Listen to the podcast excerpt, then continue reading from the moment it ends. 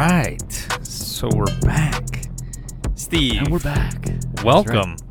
Welcome back Oh, to your own show. Thank you. Hey, I, hey, I, you know what? Not a, not enough hosts welcome their their co-hosts, so I really yeah. appreciate how courteous you are. And hey, Carlo, the great Carlo, I want to welcome you back Oh, thank you. to to your podcast. This is uh this is of course movie food, yeah. and it's it's the springtime, man. It's it's it's heating up. It's 420 And- today. Uh, Yes. the the date is relevant. Yes, yeah, yes, it is. Sure, yeah.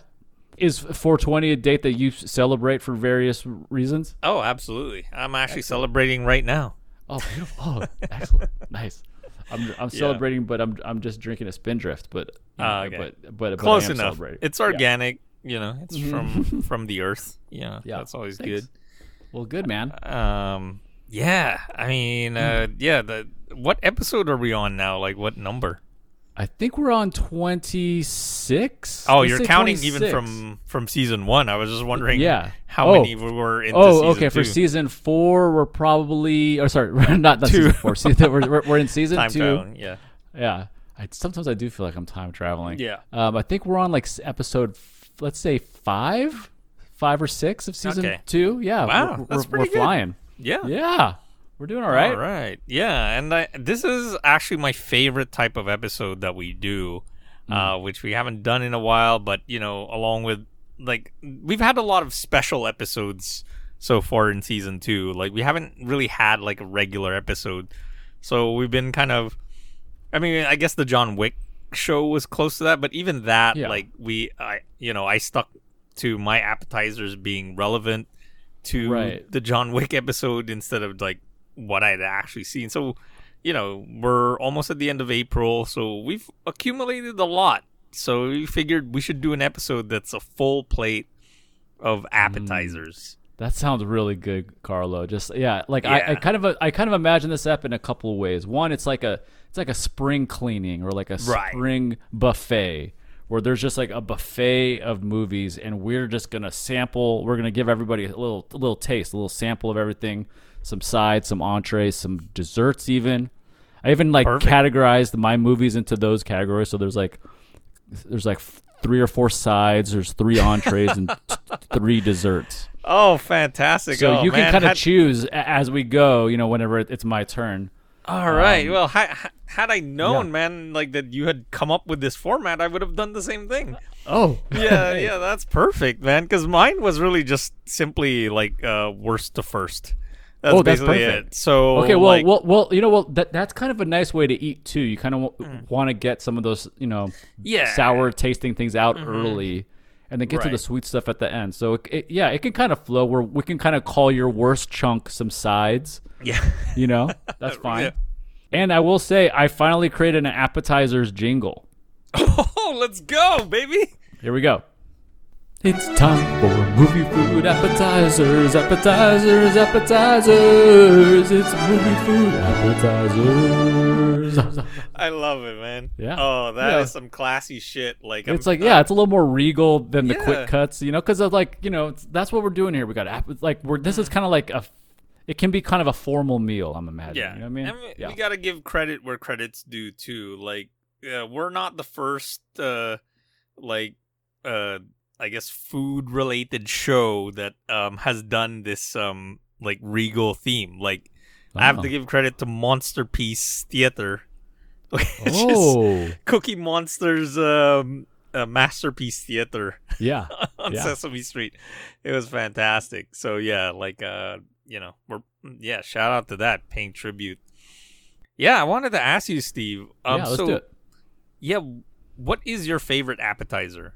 Oh, just in just just in general. No, I mean if you could get specific, um, because I have a comparison for basically our whole smorgasbord of like Mm. what appetizer it is, and it's Okay. it is very specific. Like it's from a certain place and it's a certain thing. Okay. I really enjoy like a deviled egg. I feel like when I, whenever whenever that makes an appearance at the potluck or at the whatever, and it's like, or it's like if it comes out on a tray, if you're at like a something, there's something exciting about that getting that deviled egg. It's just like everybody likes a hard boiled egg, but it's got it's it's just a little nastier, a little sexier. Okay. I, I I can't say I've ever had a a deviled egg actually. Okay. yeah, I, I guess I've never been to a, a function that that served them. Oh, okay. Well, yeah. Well, I'll, we'll have to find one the next time. That the next time we're Oh, in the yeah, same town. sure. We'll, we'll, we'll, like break into like a wedding or something. Yeah, we'll, yeah. We'll figure it out. But Yeah. but so I have a feeling you have a, an appetizer that's like right at the tip of your tongue that you're really ready to to share. Oh, and kind absolutely. And this Yeah. is a fairly recent discovery. I guess maybe they've been serving this appetizer for a while. Um, and it's just been so long since I had it, and it didn't make that much of an impact on me the first time I Mm. had it. But the second time around, and it was also like a weird kind of deja vu thing because it, it was like um, an uncle's uh, birthday party, like um, both times when we went there. And uh, Oh. you know this uncle, I just don't want to Sure. dox him. Yeah. Yeah. Uncle Ted. Yeah, Uncle Ted. Um, and yeah, so he, um, so it was both times his birthday parties, and I think like 13 years apart. Like, so uh, we went to Clearman's Inn. Are you familiar with that No. place, Steve? Gotta- oh I'm- man, I'm, I'm gonna have to do a, a Google right now. Okay. yeah, yeah. I don't know if it's a California thing, but they're basically made these restaurants look like cabins, like as if like you know it's in a like a snowy wilderness. Like I think of like Oh. you know tall trees and that kind of thing. Yeah. like lumberjack who lives there. Village kind of a deal. Yeah, so it has that kind of vibe, and then even when you go in, like especially in the dining floor, um, uh, I there wasn't as much uh, this time around, but um, the last time I, the first time I went, it was just like full of um peanut shells all Okay, over the yeah. floor. Yeah, because Yeah. you, you basically get the peanuts uh, as the Oh. like stuff to munch on the table, and Oh, you just throw the shells on the yeah. floor. I love that. Yeah, Yeah. I love that kind of like yeah, like old like beer pub style sort of. Deal. Yeah, yeah. So um so yeah, it, it it just has that feel, you know, it's very dimly lit. Um and so when we went on this birthday party, they ordered like appetizers for the table, Okay. but none of the appetizers that they ordered matched what Clearman's brought out, just like complimentary. oh, And you know, usually those are like breadsticks or bread. yeah. So theirs is like some sort of cheesy bread um with like butter and it's just like a fat piece of bread. And Whoa. yeah, I mean maybe it has some sprinklings of garlic, but yeah, the the cheese really is the That's the thing that you taste. And like yeah, Mm. this is like it comes with the service and the f- the food that you order like it's not something that you have to and it's so good, Steve. Oh man, it's like the crack of like appetizer bread. like that's how how good it is. You're selling me. We got to we Yeah. got to we got to make a, a a real effort to, to go to the the Clearman's Inn. That sounds Oh awesome. yeah, yeah. I mean we're we're near one too, so yeah, like Okay. yeah, we can take you locally. Heck Um, yeah. Oh man, why didn't we go there that that night? You know, when we I know that would have been amazing. that one, that magical night. Yeah. Uh yeah, I guess we just didn't think of it, but Yeah. yeah, yeah, that would have been good. And I'm sure they seem like a place that's open late, and it's a Love that. very like family place. Like a lot of big families eat there. So yeah, the, yeah. I'm looking at the hours. The hour. Oh, actually, they don't go late. oh man, L- looks Okay. like uh, they looks like they close at eight thirty. Is oh that is hella early. I'm looking. Well, I'm looking at the one in La Mirada. There Yeah. might be a different one. Mhm. we'll see. Oh, there there's a few of them. Yeah, Okay, good. yeah. We got to find that late night one. Oh yeah, that's the one. Cool. Well, good. All right, man. So shall we get started? Oh, actually, before we even get started, Steve, just like one quick Yeah. thing. I mean, Yeah, let's let's slow it down. Let's slow it down. I feel Yeah. like we're moving a little fast. It's like we have all night. It's gonna be Yeah. great. right. Um, I I wanted to get like the origin story for you with with these appetizers because something happened that you had Hmm. told me in person when we met up that kind of I guess um expanded your your viewing. Oh, just in terms of volume. Yeah. Yeah, I just um after the top tens episode, I just found myself I, I don't quite know. I'm trying to figure out the answer, but I was just in a state where I was like keyed up on watching a bunch of movies, like Amanda the Great, W Mass Liberty, shout out, yes. Shout and, out and- Amanda. and, and, of course you, the great Carlo. Um, you know, so many movies populated to like my my short list, And mm-hmm. then there were a bunch of movies that that we're going to talk about here on the appetizers that I was just itching to watch. And I just got after it in, in just a, a, a way. I was just watching them. I was, you know, I, I watch a lot of things in chunks. So like I can't Yeah. watch it, but you know, I, I had I had put I think I had put aside the sports and I had put aside the podcasts. You know, that whatever time those used to fill was now like I would squeeze in 20 minutes of, of a movie and then I'd, I'd get another 40 at lunch and then I'd get another 20 and finish it off at night or you know so I was just doing a lot of those Nice. and I, and then I found oh and then I think I also there was a period where I, I was sick and that's always the best time to crank through some yeah, movies for sure. and um, yeah, so, some of some of like my favorite films that we're gonna talk about here, uh, I think happened during like a little five day period where I had some sniffles. Sweet. All right. Um, but Okay. yeah, so uh, yeah, I'm excited to rip through these because you have a pretty good normal schedule where it's like you you watch movies at night, you Mm-hmm. get out to the theaters, and, and and you're doing it. So you have a little more of like a you know a traditionally f- freer schedule, I would say. Yeah, for sure. And I mean, you know, uh, uh, I I have done that like chopped up watching before. Yeah. Um, and sometimes it works, you know, especially if the, it has like a very compelling like plot or story. Like you know, you really it hooks you in, so you want to see Right. more of it. Um, yeah, like like even in that break, I'm still kind of in it. Like, man, I wonder what Julie is gonna do next. This is kind of a crazy, like, you know, like if I'm Right. watching, like you know, yeah, something. and you you pause it right at the you know right moment. yeah, exactly. and um yeah and I, I used to do that but i think it actually isn't to do with like i guess um maintaining uh my attention or like um uh trying to remember where my place was and how we got there yeah, um it, it's it's really more to do with that i can't watch movies um during the day anymore and Mhm. when there's just like especially you know california Mm. sunlight pouring Yeah. in. Even with my blinds down, like the light just keeps, you know, pushing through.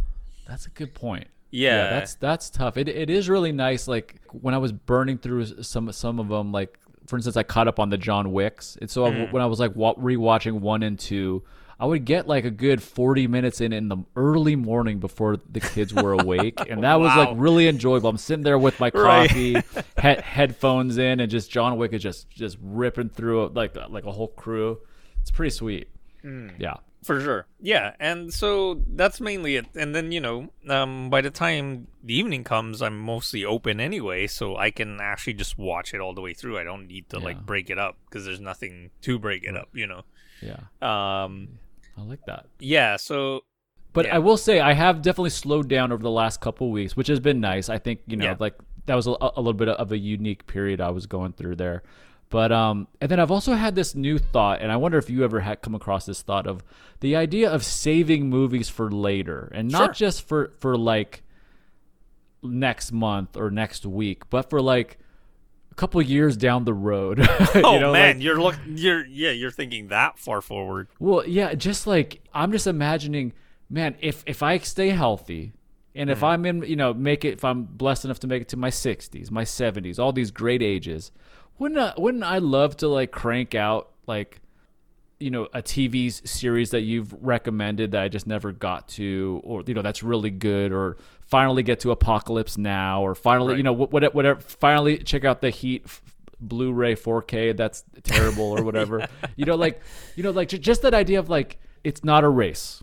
Yeah. I, I want to enjoy these things. I don't want this to feel like homework, and I'm gonna save some of this stuff for later. And then it kind of just relieves me of whatever pressure I might be feeling now to like, oh God, I gotta catch up on all these movies. It's like eh, maybe I don't. Maybe I can just No. like take it easy. You know what I mean? Yeah, and I mean that that's really kind of the conclusion I I got to um in our best of 2022 episode is that yeah, when I was just trying to catch up with all the year's releases, Yeah. um it, yeah, it just got exhausting after a while and then some movies never made it. And then yeah, it, it was like I guess that was the turning point where it's like wait a minute, like this kind of structure for you know, the best of Hmm. list is usually what journalists are paid to do, you know? and Totally. they, they get paid to keep up with whatever the latest movies are. Mm-hmm. You know, and I mean it I guess I do appreciate the theatrical experience, you know, we mentioned that earlier. And I try to catch what's new because it's just rare that you see something good. You Yeah. know, actually, this Yeah. week is unusually um like packed. Like, uh, I mean, you know, I I have the AMC A list membership, so that gives gives me yeah like three um reservations a week.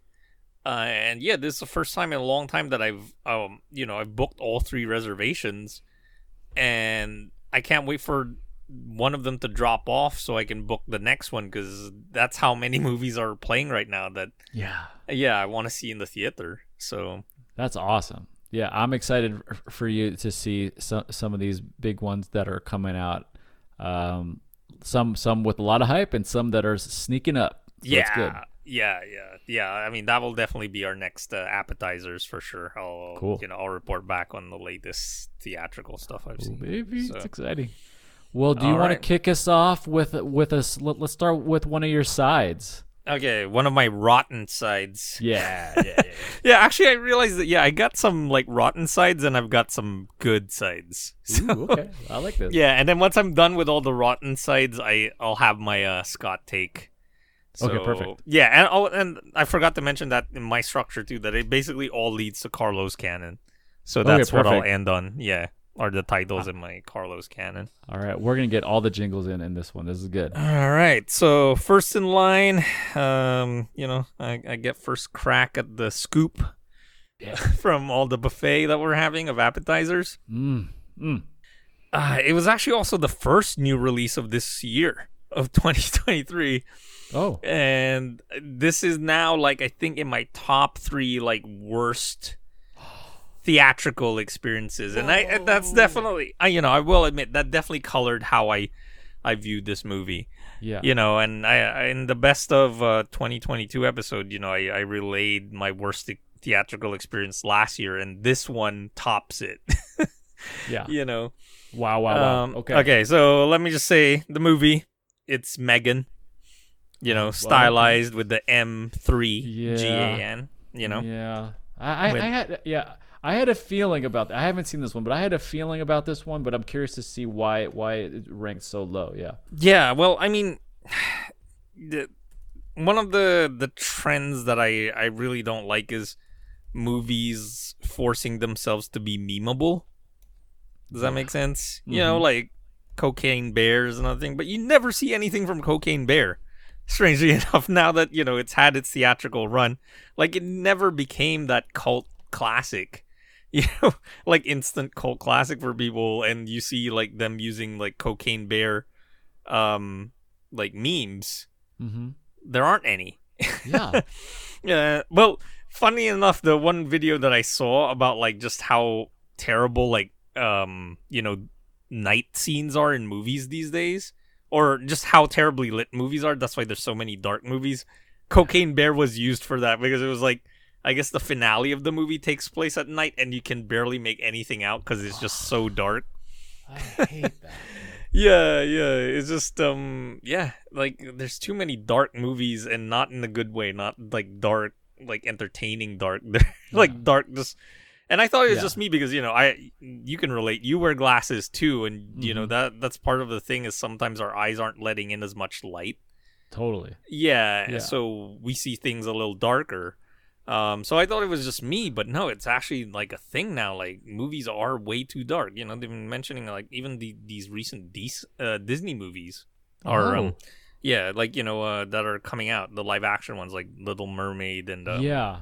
they're making And a that- peter pan And like that's all in the color correction or like at in post, right? Like like it's not shot crazy dark, right? Well, here's the thing. So, okay, I might get a little technical with this. Um, Technical, so- yeah. So, um, uh, a lot of these these digital cameras that they shoot with, they shoot in like a format that's um called RAW. And don't ask me to break down the acronym of what RAW stands for. Um, but um, yeah, people can look it up. So it basically is kind of like the untouched image. So no matter what the lighting conditions are um, outside, if it's sunlight or if it's like evening, it all looks the same. And uh, the reason for that is like it, it looks like basically I would describe it as it looks like an image that's just been really drained of color and it's really blown out. Like Hmm. it's super bright. So uh, when they they go through the yeah the color grading process, that's you know when they choose a lot of things, and you know it gets made fun of like the piss filter, which I find really funny. People call that because there's so many movies that look like yellow and golden. Yeah. yeah, and that, that, that's what they call it, the piss filter. and you know, like I almost feel like Netflix actually has a standard like color grading, and it's across the board. It's like they have like I guess a a file that you have to like install, and then you know it has all the settings for the color grade, Wow. and then yeah, they just plug it into every show that they they make. Maybe even some of the movies too. okay. um uh so yeah so the image is just blown out it's super bright and so when you go through the grading process that's when you choose and because and thi- this is it this is really like the difference between like camera people who understand um how this process works or you know they they have like um uh experience you know shooting in film and like you know they they've seen it all. So like um th- those cameramen who understand that like um they they still like light it for you know not knowing what the final color grading is. But since most cameramen don't understand that or they don't care and they just shoot the blown out image that's the thing with the you know there's that imbalance of Yeah. basically like um Ugh. yeah of it just being way too dark you know so Freaking- So Yeah. so it, it kind of goes to like the digital people not being as good at or not knowing. yeah or, or or just yeah or just not caring you know because it's just like yeah the, that that raw image i mean I, I got so technical there i don't even know how long i was talking for. Um but uh but yeah like uh yeah it's just like well what's the point of me lighting this scene if it's just all gonna look blown out and super bright anyway? You know so it's it's Ugh. like yeah the the not caring and then yeah just the artistry kind of going down you know? Mm. yeah. So that happens at the end of, of Megan. uh what happens at the end The the color is messed up. Um, I don't even know remember how I connected the the, subject. oh, oh, it's the oh cocaine bear connection. So the memeable Oh, that's right. uh movie, and you can just see from the trailer for Megan. You know, it's like there's Yeah. all these bits that are just like meant to be memes, especially the the dancing thing. Yep. And it, you know, so outside of just the movie itself, you know, re- disregarding the external factors that really made this the worst movie experience I've had this year and top 3 all time. Um maybe even one right now. Wow. Uh, yeah, it was just you just know where it's going. It's so cookie cutter, you know, like they just dumped it, you know, um, uh, in at the beginning of January where nobody cares about, you know, new releases. You know, everybody's still catching up to Christmas movies, so they just dump it there, and you know, it, it, it's exactly what it is. It doesn't like color outside the lines. There's nothing surprising. Everything's predictable, and then also it it skimps on the gore. You know, Yeah. I think it's a PG thirteen movie. Yeah. So, so yeah, it, and it needed to be R rated. Like you know, you needed decapitations and all of that. Like I think that would have definitely saved it a little more for me if if it went there. Like it just went to the extreme with the gore. Yeah, it's like make make it more child's play or something. But also, it, yeah, maybe they were trying to uh, avoid making it like child's play. But yeah, Yeah, that's a it's that- it's a- a tough needle. Tough. Yeah. it's a it's a tough needle to thread. You know. Yeah. Like, what do you do? Yeah. So Cool. so that that was already the movie. I haven't even talked about like why it's the worst experience. Oh yeah, the what made experience. it worse? Yeah, I'll, I'll, I'll wrap it up so you can um, you can say Oh, yours. um, but uh. I like this. Um, so uh, I'll, I'll even name the theater that I went to because I'll never go to that theater again. Oh, name check, Um, name check. yeah, uh, and it was also because I was just in that part of town and it was the AMC closest to me. Mm-hmm. It was actually, in fact, in the same mall that I, I went to. So um, it's the AMC Montebello. Oh, okay. Um, yeah, and if people aren't familiar, like you know, Montebello is like one of the satellite cities of LA. You know, it's like hmm heading east, so it's not directly connected to the city of LA. It's still like a few miles to downtown from there. Um, but uh, yeah. So the AMC in Montebello. Oh my god! I, and I don't know if that's the other thing too that I saw PG thirteen movie because I've been seeing a lot of R-rated movies, and I I guess that filters the audience a little more. Sure. So I guess the ratings do work. But um, uh, yeah. So uh, this theater, uh, like basically, we start hearing sounds, and you know, some at first we think that it's like people just whispering Mhm. to each other, but then you kind of hear like the audio is different, and later on it's just like I I, I was just pe- putting it together. I was like, damn, that sounds like an influencer's video, like on YouTube. Oh. So there were these people sitting in the back, and they were watching YouTube videos while the movie was going on. God. Yeah, and it's just like, um, and then so I, you know, I I rudely just like told them to, uh, Yeah. but I, I kind of just shouted it. I didn't like go over Yeah. there and talk to them. Mhm. So they didn't pay any attention. They kept on watching the videos. And then, you know, it was clearly bothering other people too. You know, it was like this thing of like people were like looking around, like, what the fuck? Like, why are you watching YouTube videos? So one guy, you know, this hero, uh, decided to go up. And yeah, he was just like he actually went up to them, and I, I, I guess it was just like like a group of kids, but it sounded like one of them was like a full grown man, like an adult, and Yeah. like he was allowing them to do this. So this hero comes up to them and he's like, "Listen, man, like you know we can all hear it. Like you know what are you doing? Like why are you watching this movie if you're just gonna be watching videos? Like you're acting like you're in your living room." And it's like, "I'm not gonna tell you again. Just shut it off." And you know, they, they did. And you'd think like no, yeah, you think that would be it, but then like the finale of the movie happens. You know, um, it's just basically the the whole like battle, like you know, Mm-hmm. Yeah. it comes to a head. Yeah, I don't want to spoil it because maybe Yeah. some people haven't seen it and still want to watch it, even though Still I'm do. like, re- so um, yeah, they um, the the finale happens and they start playing the YouTube videos again Yeah. on their phones and we can hear it again and i guess you know people like especially that hero guy he had already said his piece and then the movie was already like you know we Yeah. knew it was heading towards wrapping end up. Yeah. yeah so it's just fuck it but like yeah when um after the movie like wrapped up like as soon as the first credit hit like people just got up and left like really Yeah. angrily you know because these these kids and i guess like their guardian were just like watching youtube some videos guardian. Yeah. I know. It's just so ridiculous. Like, uh, you know, th- that's really. It's not even. Also, I, I guess I kind of blame AMC for not emphasizing enough like these like disruptive things you do in the theater. You know, one of the best to really do it is um I don't know Steve if you've ever been to one of their theaters um Alamo Drafthouse. no, no, I have Well, not.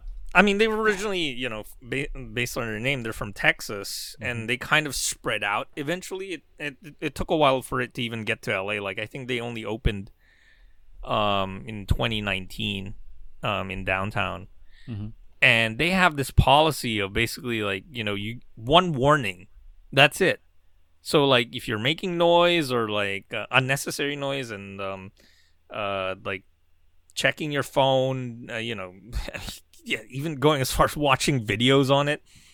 Uh, if they they tell you once and then the next time you get banned, like it's not even like you, you, they they kick you out. Yeah, they just ban you outright from the the theater. So that's how serious they are about it. And like there's a whole like PSA before the movies. It's really cool. Like all their trailers and pre-show stuff is awesome.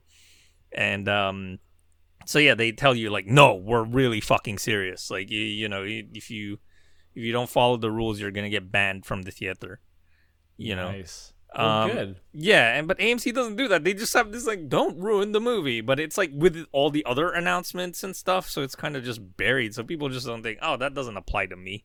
You know, uh, they're not even paying attention. So Uh, I know. Yeah, Yeah. it's a, it, it's really easy to goof off. Like when if you're 14 and you're in in, in a movie theater, you, you think you're the king of the world, you know. So it's like, yeah, it's it's bad. It, it, it's bad news. Yeah. if you're if for the people that are actually trying. all right, yeah. uh, So right, well, not not all my titles will have this long stories attached. Oh sure. I'll be more pithy with the rest.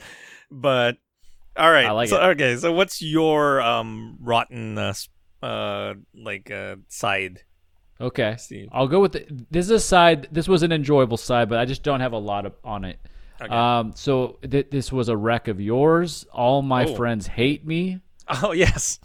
I f- yeah, I saw this movie. This is uh, it, dude. It's it's a comedy, Right. but it's but it's a freaking nightmare.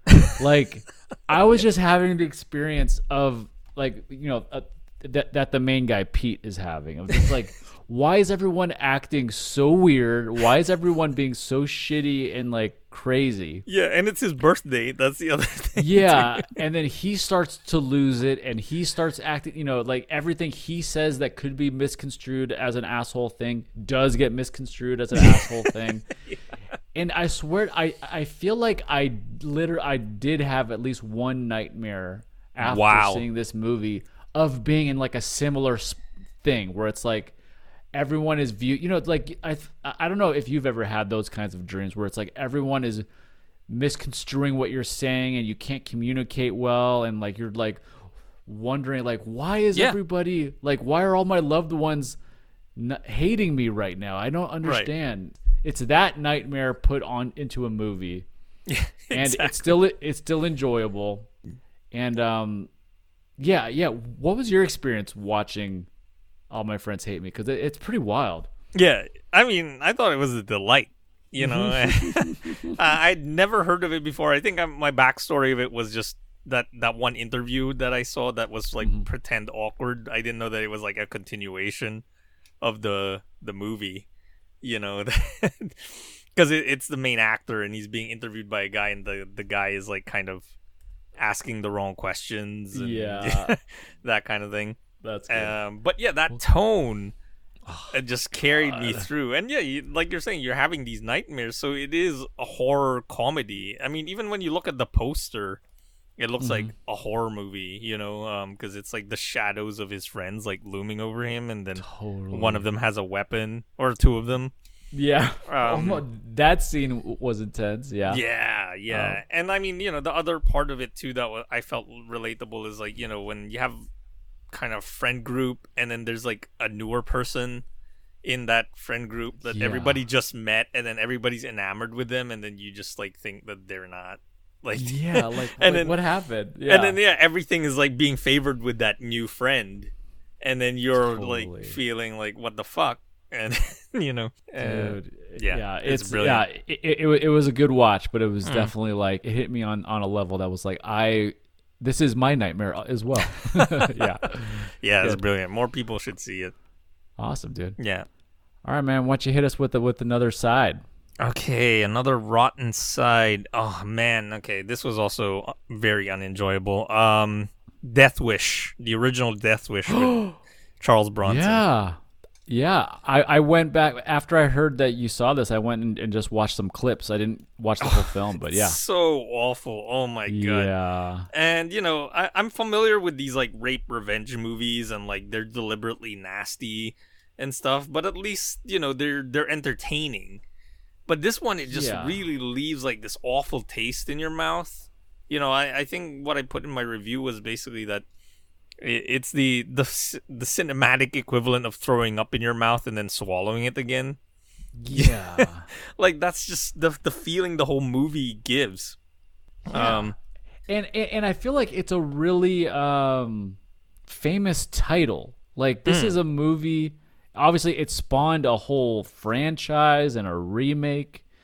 Um, it's like and you know Bronson is is it was a thing that right. I was never privy to. I remember my uncles were really into Bronson films, and I think even my grandfather liked watching Charles Yeah. Bronson films, but I never got into it. And so, yeah, watching these clips, I was a bit like shocked. Like, wait, what's the appeal other than this guy just kind of like just being a shooter, just like shooting Right. everybody? and then the whole thing is that he did, doesn't even like spoiler alert for me. I mean, this movie's been out for like more than Yeah. sixty years, or or fifty years. Yeah. Um, like uh, he doesn't even get revenge right. on on the the rapists. Like, Yeah, the You know? people that like did terrible things to Yeah. his daughter and his wife. One of whom is, of course, Jeff Goldblum. yeah. I, oh shit. Sorry, I forgot. I do have a story for this one, but yeah, go ahead. Uh, I'll tell Yeah. it after. Yeah, Yeah. yeah, and I'm re- yeah, Jeff Goldblum. This was, I guess, one of his maybe his first role, and he's his role is freak number one, and he really does stand out. And yeah, he does not get any comeuppance, right? No, we don't get that satisfaction. And I don't know if like maybe it's in two, but like yeah, this one just made such a bad impression. Yeah, uh, yeah I don't want to watch another Death Wish movie for quite some No. time. You know, I want to like forget that I saw it. Yeah, What's cr- what's crazy is like they redid it in 2018 with uh, Bruce, Willis. Yeah, yeah, man. And then you know that got also the same accusations that the original did, did that it's like racist because he's like killing black people. Yeah. Yeah, so yeah. and yeah, and not only that, it's just like um a lot of the director Michael Winner. There's all these stories about like how people hated working with him, and that like he actually enjoys you know filming like the the sexual assaults. You know, Cool. What a cool guy. Yeah. like some of the crew members, like because they saw him like delighting in it, they just quit in disgust. Oh you my know, God. Yeah. So Yeah. he was like getting off on this, you know, like the whole vigilante and then, you know, the the rape. And you know, this is the thing. It's like um, you know, you're talking about like how you have relatives who who appreciate Bronson. You know, he has that reputation of being the tough guy, so the movies are always like about him being tough. Yeah. And in this movie, he isn't particularly that until like yeah, I guess he gets a gun, but that's like a it's kind of a nice like subtle message about you know toughness and masculinity and all that. Um, but Yeah. you know it, he's made how many? I think there were four death wishes. Like that's how many they Yeah. made. And then you know he was um uh, there's a the original two that was also remade um with Jason Statham uh the mechanic you know that shit. But like you know uh, what i know him for that and these are the movies that i appreciate him for is um uh, one i saw like last year actually or maybe two years ago um hard times or street fighter which was uh, walter hill's first movie. And he's brilliant in that. And um uh of course you know the other one i think this was the first movie i ever saw him in and i didn't recognize him because you know the mustache is like such a big part of his look. And in this movie Oh, he yeah. doesn't have one. So i didn't realize like but he has those eyes you know those like kind of piercing sleepy eyes. You know kind of a contrast. Um and it's perfect for this filmmaker because he this filmmaker loves zooming into eyes. So he gets the zoom close up and i'm talking about sergio leone's um once upon a time in the west. Hmm. And he's incredible. And I think his character's name is like Harmonica, like because you never find out. Like he barely speaks in the movie, and Oh, that's how you know about him is because you hear the harmonica. You know, he shows up and he's like this kind of um feared gunman in the Yeah. movie. You know, and, And- all he does is harmonica. Yeah, And apparently he did serve in World War II, so he he he is a a, a badass dude. Oh yeah, totally. He knows how to shoot the gun. I mean, he like along with like Lee Marvin of that era. I think they like look the best, like holding like a revolver. You know, like they really Yeah. knew how to like position their bodies and like hold it in front of themselves in a way that like just yeah, it was incredible. Nice. Um, so so I just I looked up there there was a, another movie where Charles Bronson did end up killing Jeff Goldblum. oh, nice. So they brought him back. it was it, it's 1976's uh, Saint Ives. Oh, so it's not part of the Death Wish No. canon. Oh, yeah, okay. so so Oh, so shit. so so Jeff Goldblum gets his comeuppance as Hood number three in Saint Ives. Yeah, so he's freak number one in the Freak one and So- Hood three. So yeah, he gets downgraded. yeah. Um, but yeah, I mean, talk about Goldblum though, like fucking almost instant star. I mean, he wasn't, you know, it wasn't overnight, but it it, it felt like good. yeah, he once he pretty good, rose, yeah. he just rose. Like in the '80s, that was it. Like he fucking peaked. He was leading man material. You know that kind of thing. So I, I have a quick like Jeff Goldblum story I want to tell.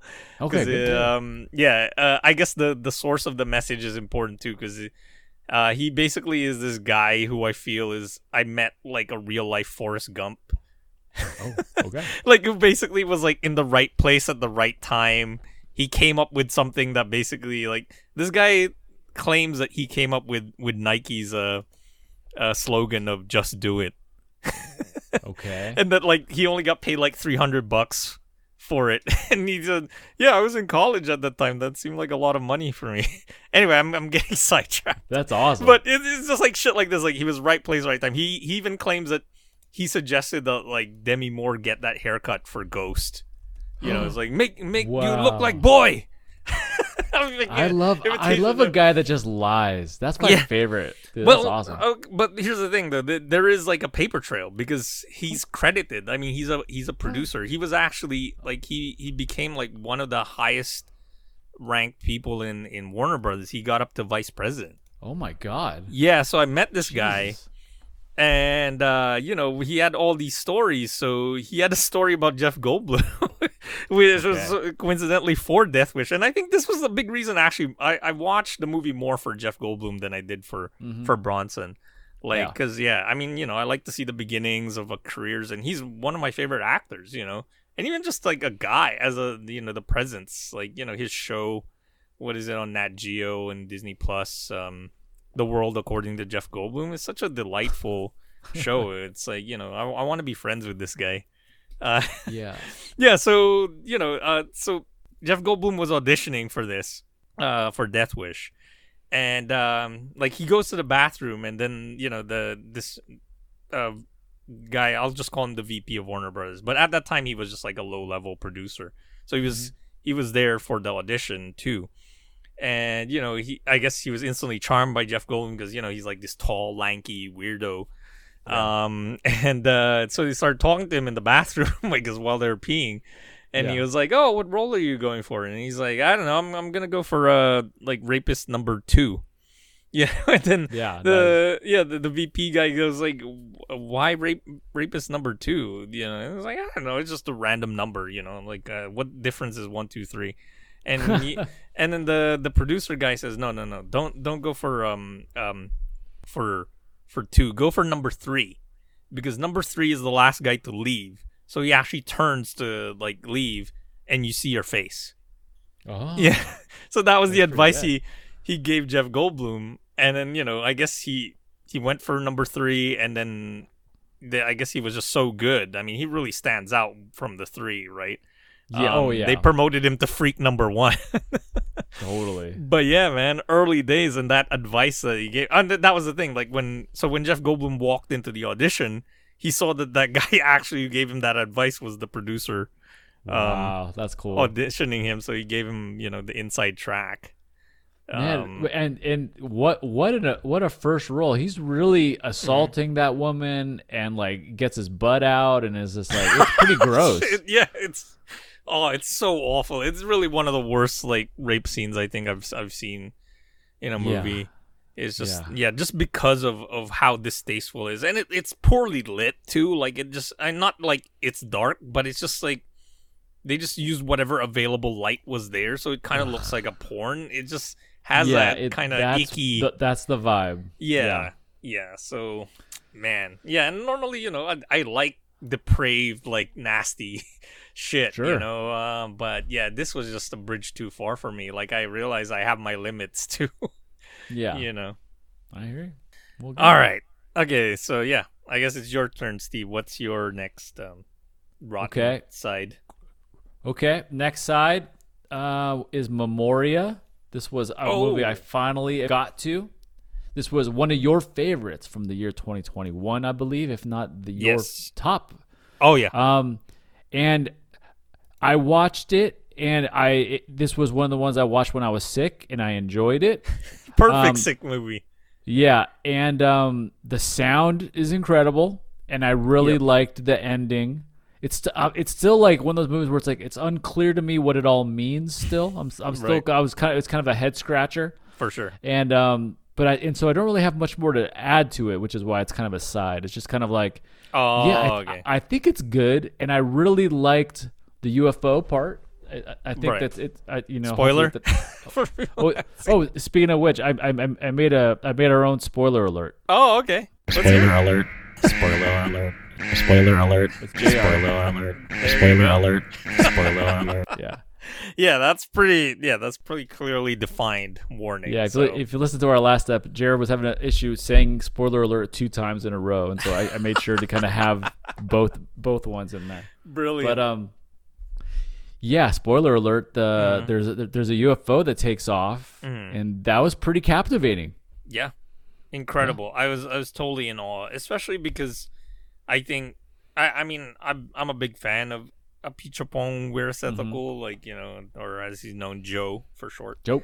Yeah, so um, I'm a big fan of his. Like I think even going all the way back to his first movie, um, he just like seemed like he was one of a kind director. You know, because his first movie is called um, Mysterious Object at Noon, which is like an Mhm. exquisite corpse kind of documentary. So he has people like continue a story bit by Mhm. bit, like and you know whatever the story becomes, he films.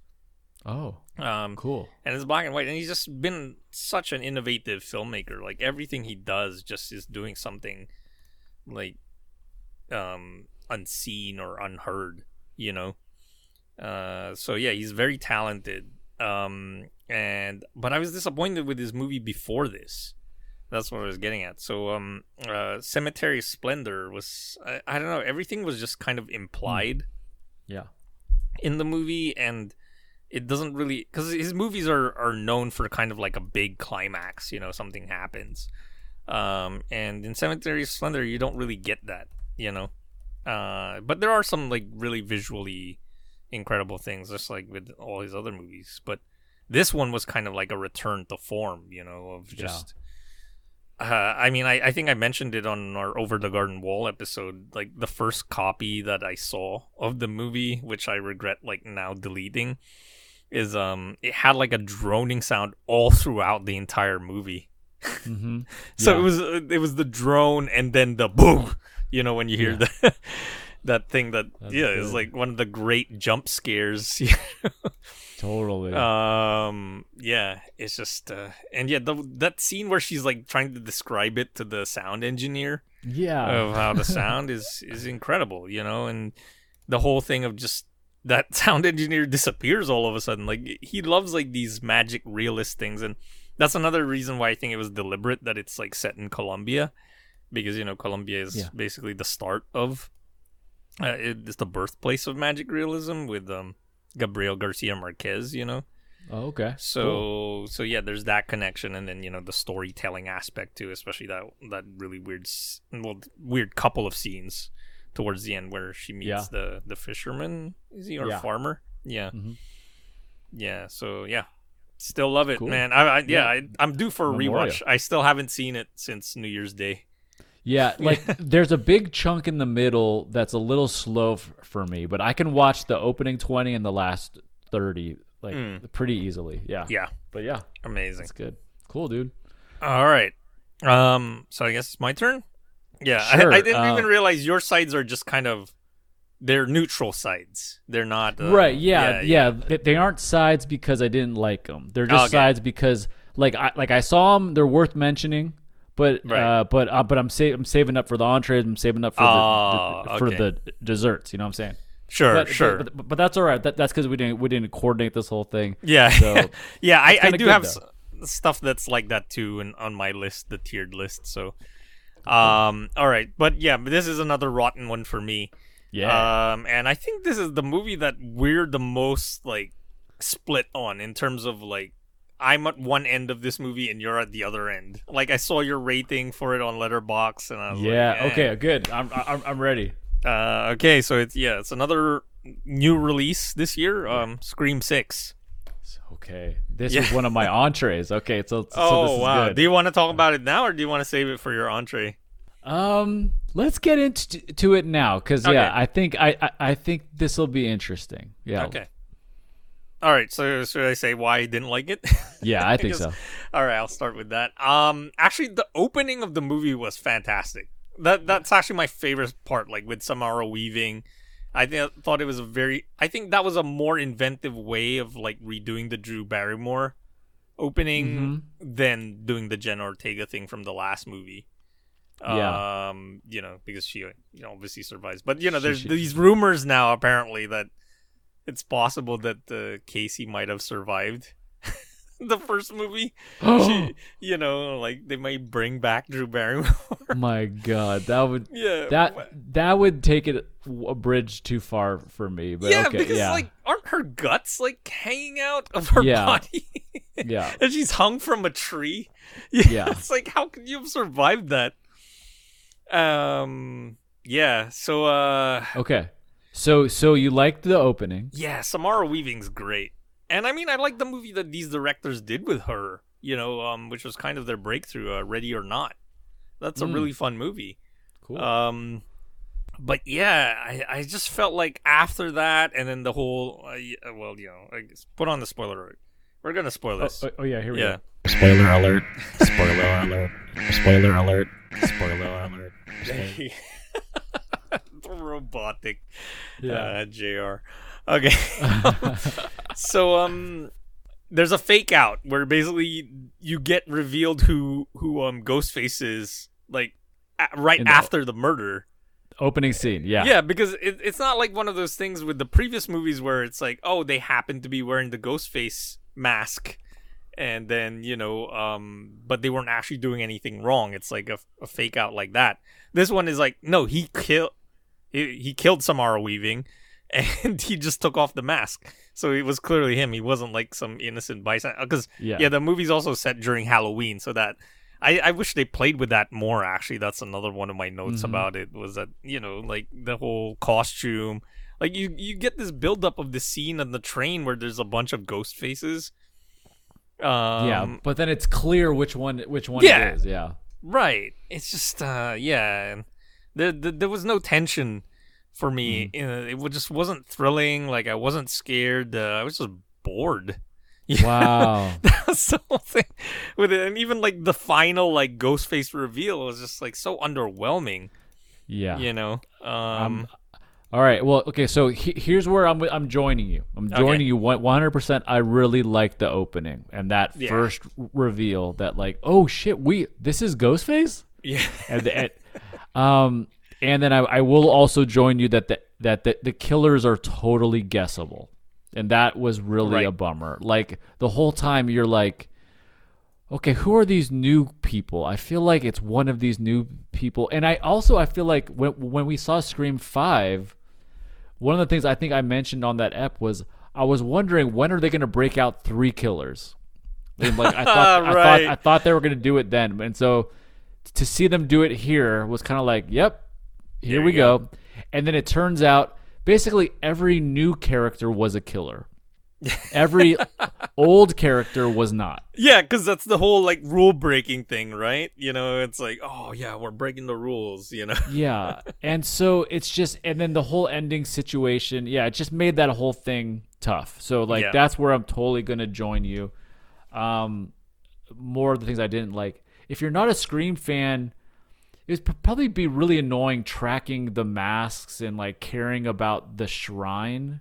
You know, yeah, like, the okay, TV. like- that was my favorite, Stu Macher's Yeah, the st- which, uh, which, which, which to me, it's like that, that, that, you know, Stu's coming back at some point, or or it someone was rumored that he was supposed to be coming back for this one. Yeah. Yeah. Or or, or, or like the killer's gonna be Stu's nephew or you know something whatever. It's always that. It's always a relation or a friend or a fan. um, and then um, the other thing I didn't like, th- I really don't like how everyone is surviving in this one. Oh yeah, yeah, man. It used to be in Screams that the Ghostface was gonna get your ass, Mm. and like after a couple good stabs, like you're done because Ghostface knows what's up. Now both of the um of Randy's nephews, who are they? The yo, oh yeah, the Meeks, uh, played by Mason Gooding and Jasmine Savoy Brown. Both of them, they keep getting stabbed and surviving.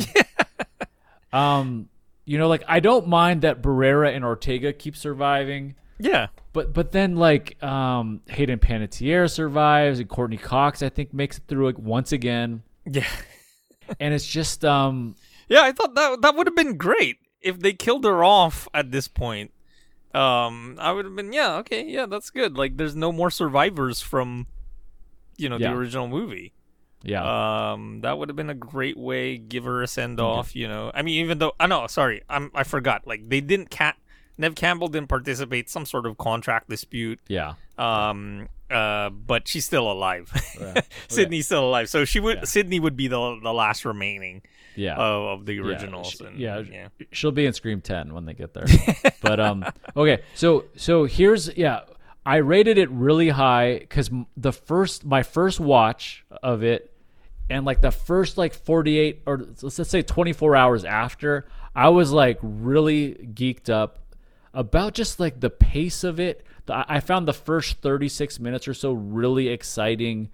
Um, j- just like what's gonna happen. I liked, I liked a lot of the settings. Like I liked that they were in a mini mart and then they're in A bodega, Steve. Bodega. that tight the- apartment. Yeah, Yeah. yeah, yeah. Bodega. Sorry. Yeah. Uh, I know. I, I'm I'm, sho- I'm showing my, my my lack of NYC cred. Um, That's all good. But um, and so I I liked all these little tight settings at Right. the time. Okay, I'm saying at the time of watching it, I was in. I was kind of enjoying it. You know, you get to to the end and like it's not too long. I really liked the subway scene. You know, like I found Yeah. that to be exciting. I thought I was getting all the things I wanted. Yeah. And then 48 hours after watching, I kind of realized, and and I think I read your review that they didn't shoot it in New York.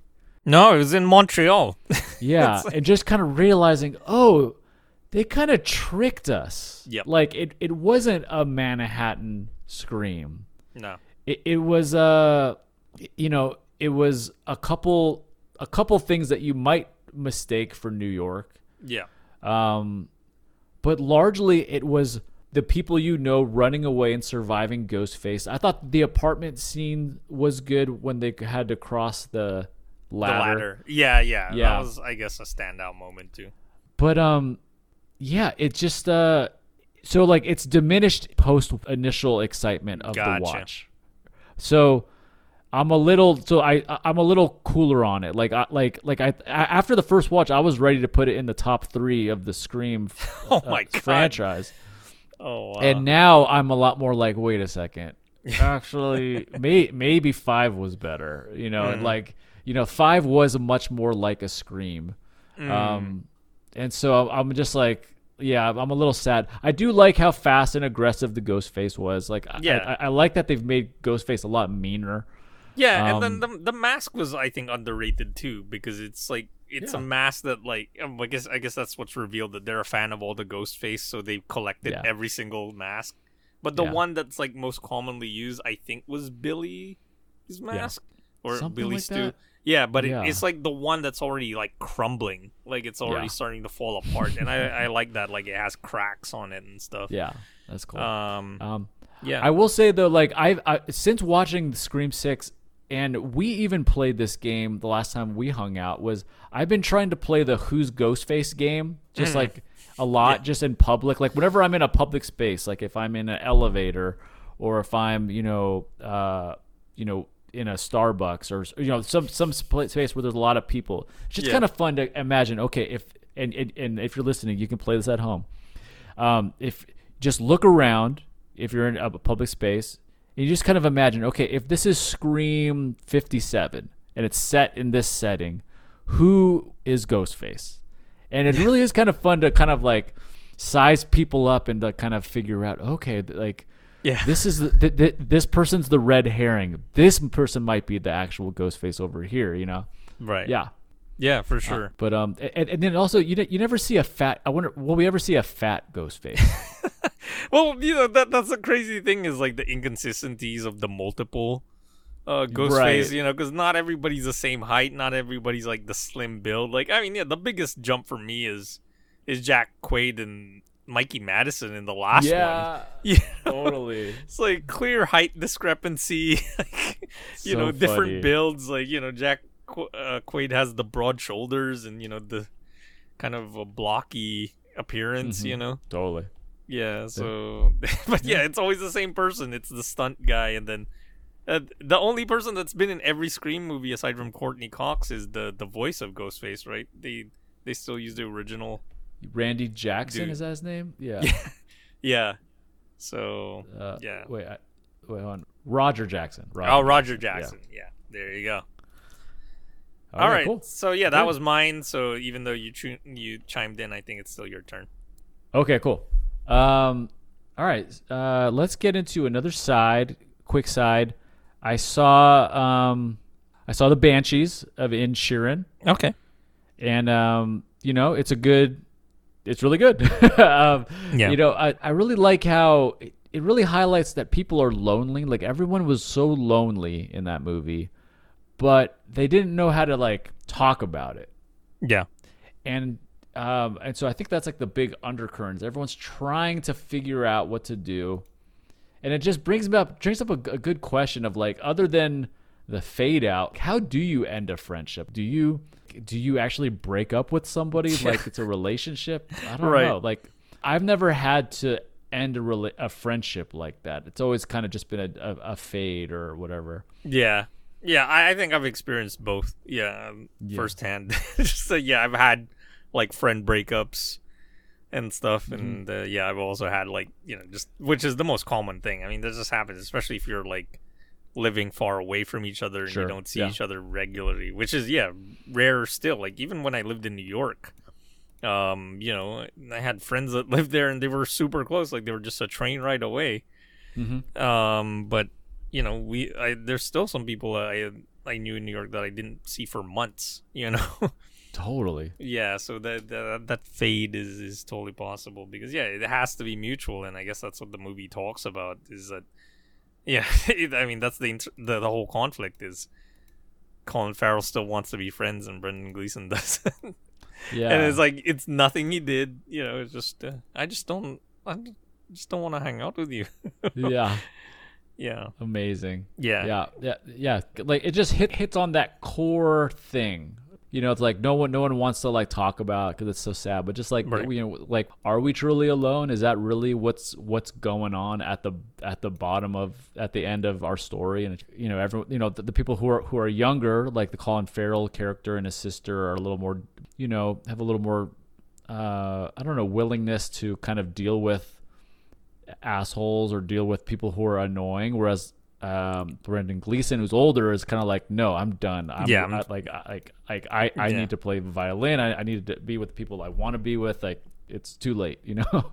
Yeah, it's just such a strange thing because on paper I should like really it, this should really resonate with me, but I think that's what I mentioned when Amanda brought it up in the the best of episode was just that I, I couldn't com- connect to it emotionally. mm-hmm. Like it just was, I don't know what it was. There was just something, some barrier. But I mean, maybe one day I'll, I'll put it on again, and then it's like Yeah. it all just comes to me, and I start crying or whatever, you know. Yeah. But uh, but yeah, I'm just like th- there's a wall between me and this movie. Um, Yeah, for sure. And it, it, it's it's one of those like maybe it's a save for later kind of a film. Yeah. yeah, for sure. I yeah, I, I'd be open to a revisit in the future. You know. Yeah. Cool. All right, man. All right.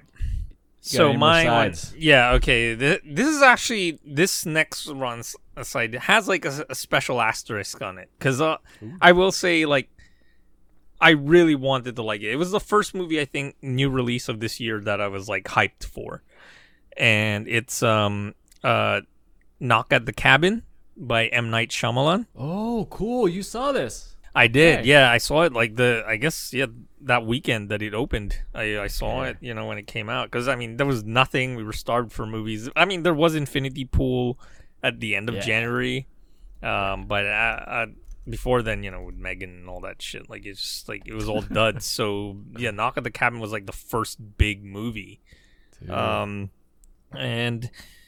I was on board with it for most of it. You know, I, I mean, one of the things that I like about it is that it um it just starts right away. You know, Cool. there's no like, Like build up like that's all done in flashback, which I like. You know, because in the trailer it makes it seem like it's more linear. That it's like, oh, you see them go to the cabin first, and they have good times. They sing in the car, that kind of thing. But Yeah. that is actually done in a flashback of how they got there. Um, so it just starts with you know the attack, you know, and the the choice that they have to make. Which I, I hate also that the later trailer spoiled it. You know, I like uh, Yeah. you know the the first trailer of this movie was excellent because it just it teases just enough.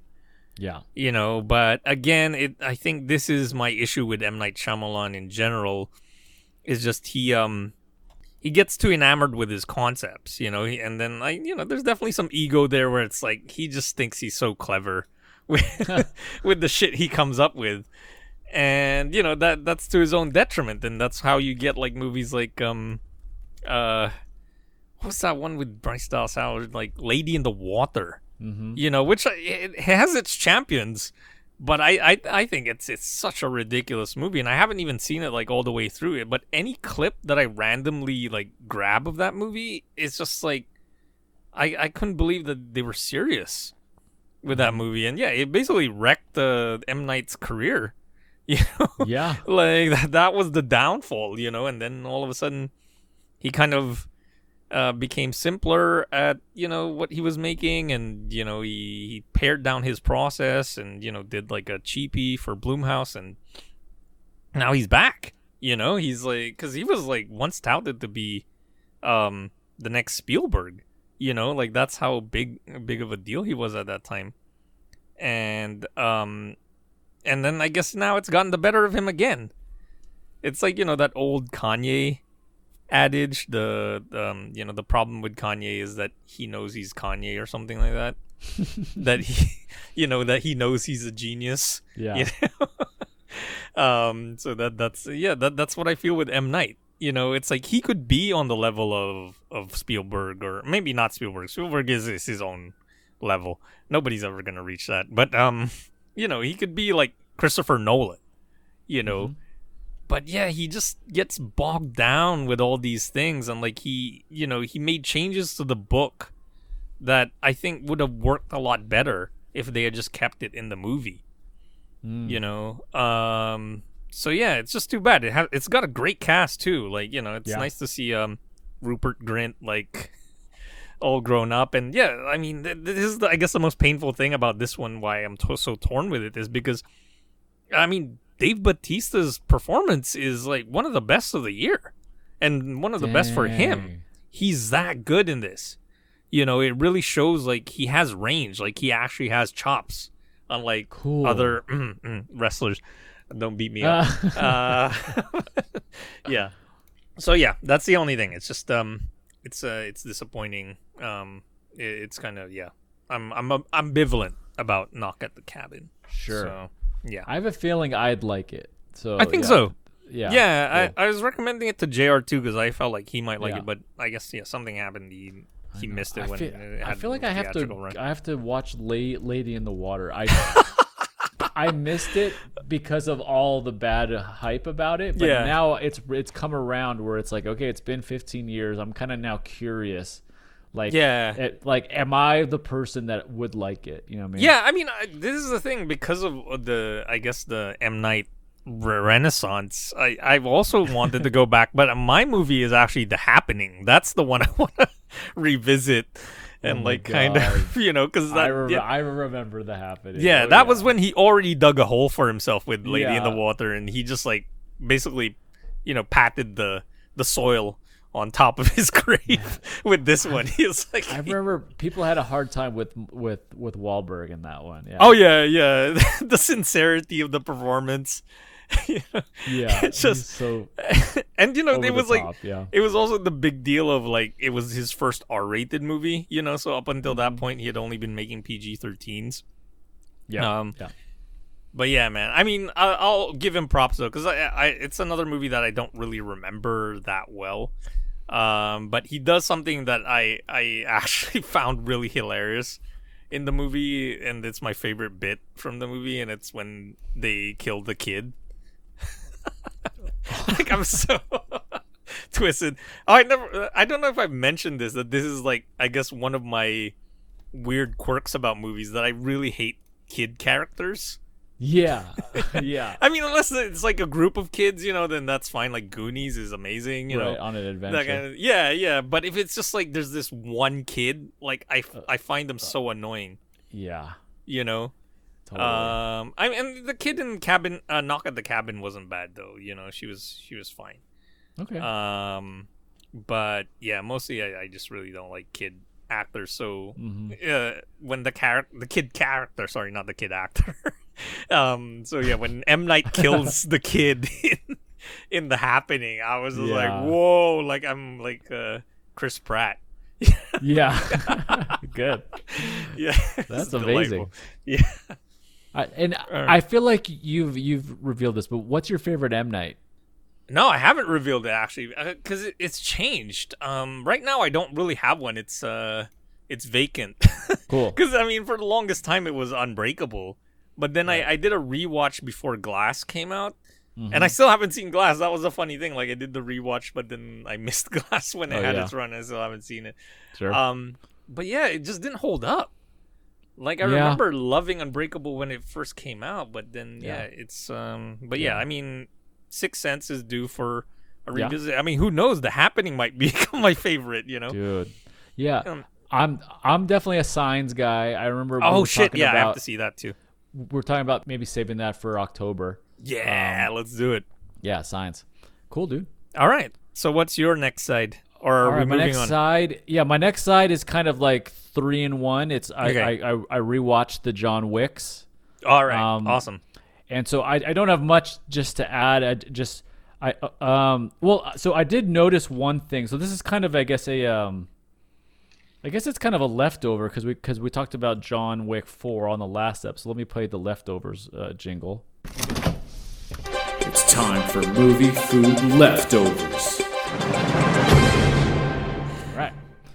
All right. Yeah, I, I forgot about that one. yeah. I mean, I think I, I That's a instead of one. calling mine rotten sides, I'll just call them leftovers. Rotten Lefto- leftovers. That's what these Okay, are. cool. So I far, like it. yeah. So um, we were talking about how John Wick Four, Chapter Four, starts off with the epic "Yeah," where where you know Laurence Fishburne asks John if he's ready, and he goes Yeah. "Yeah," and in my mind that "Yeah" was like two and a half seconds long and really crazy.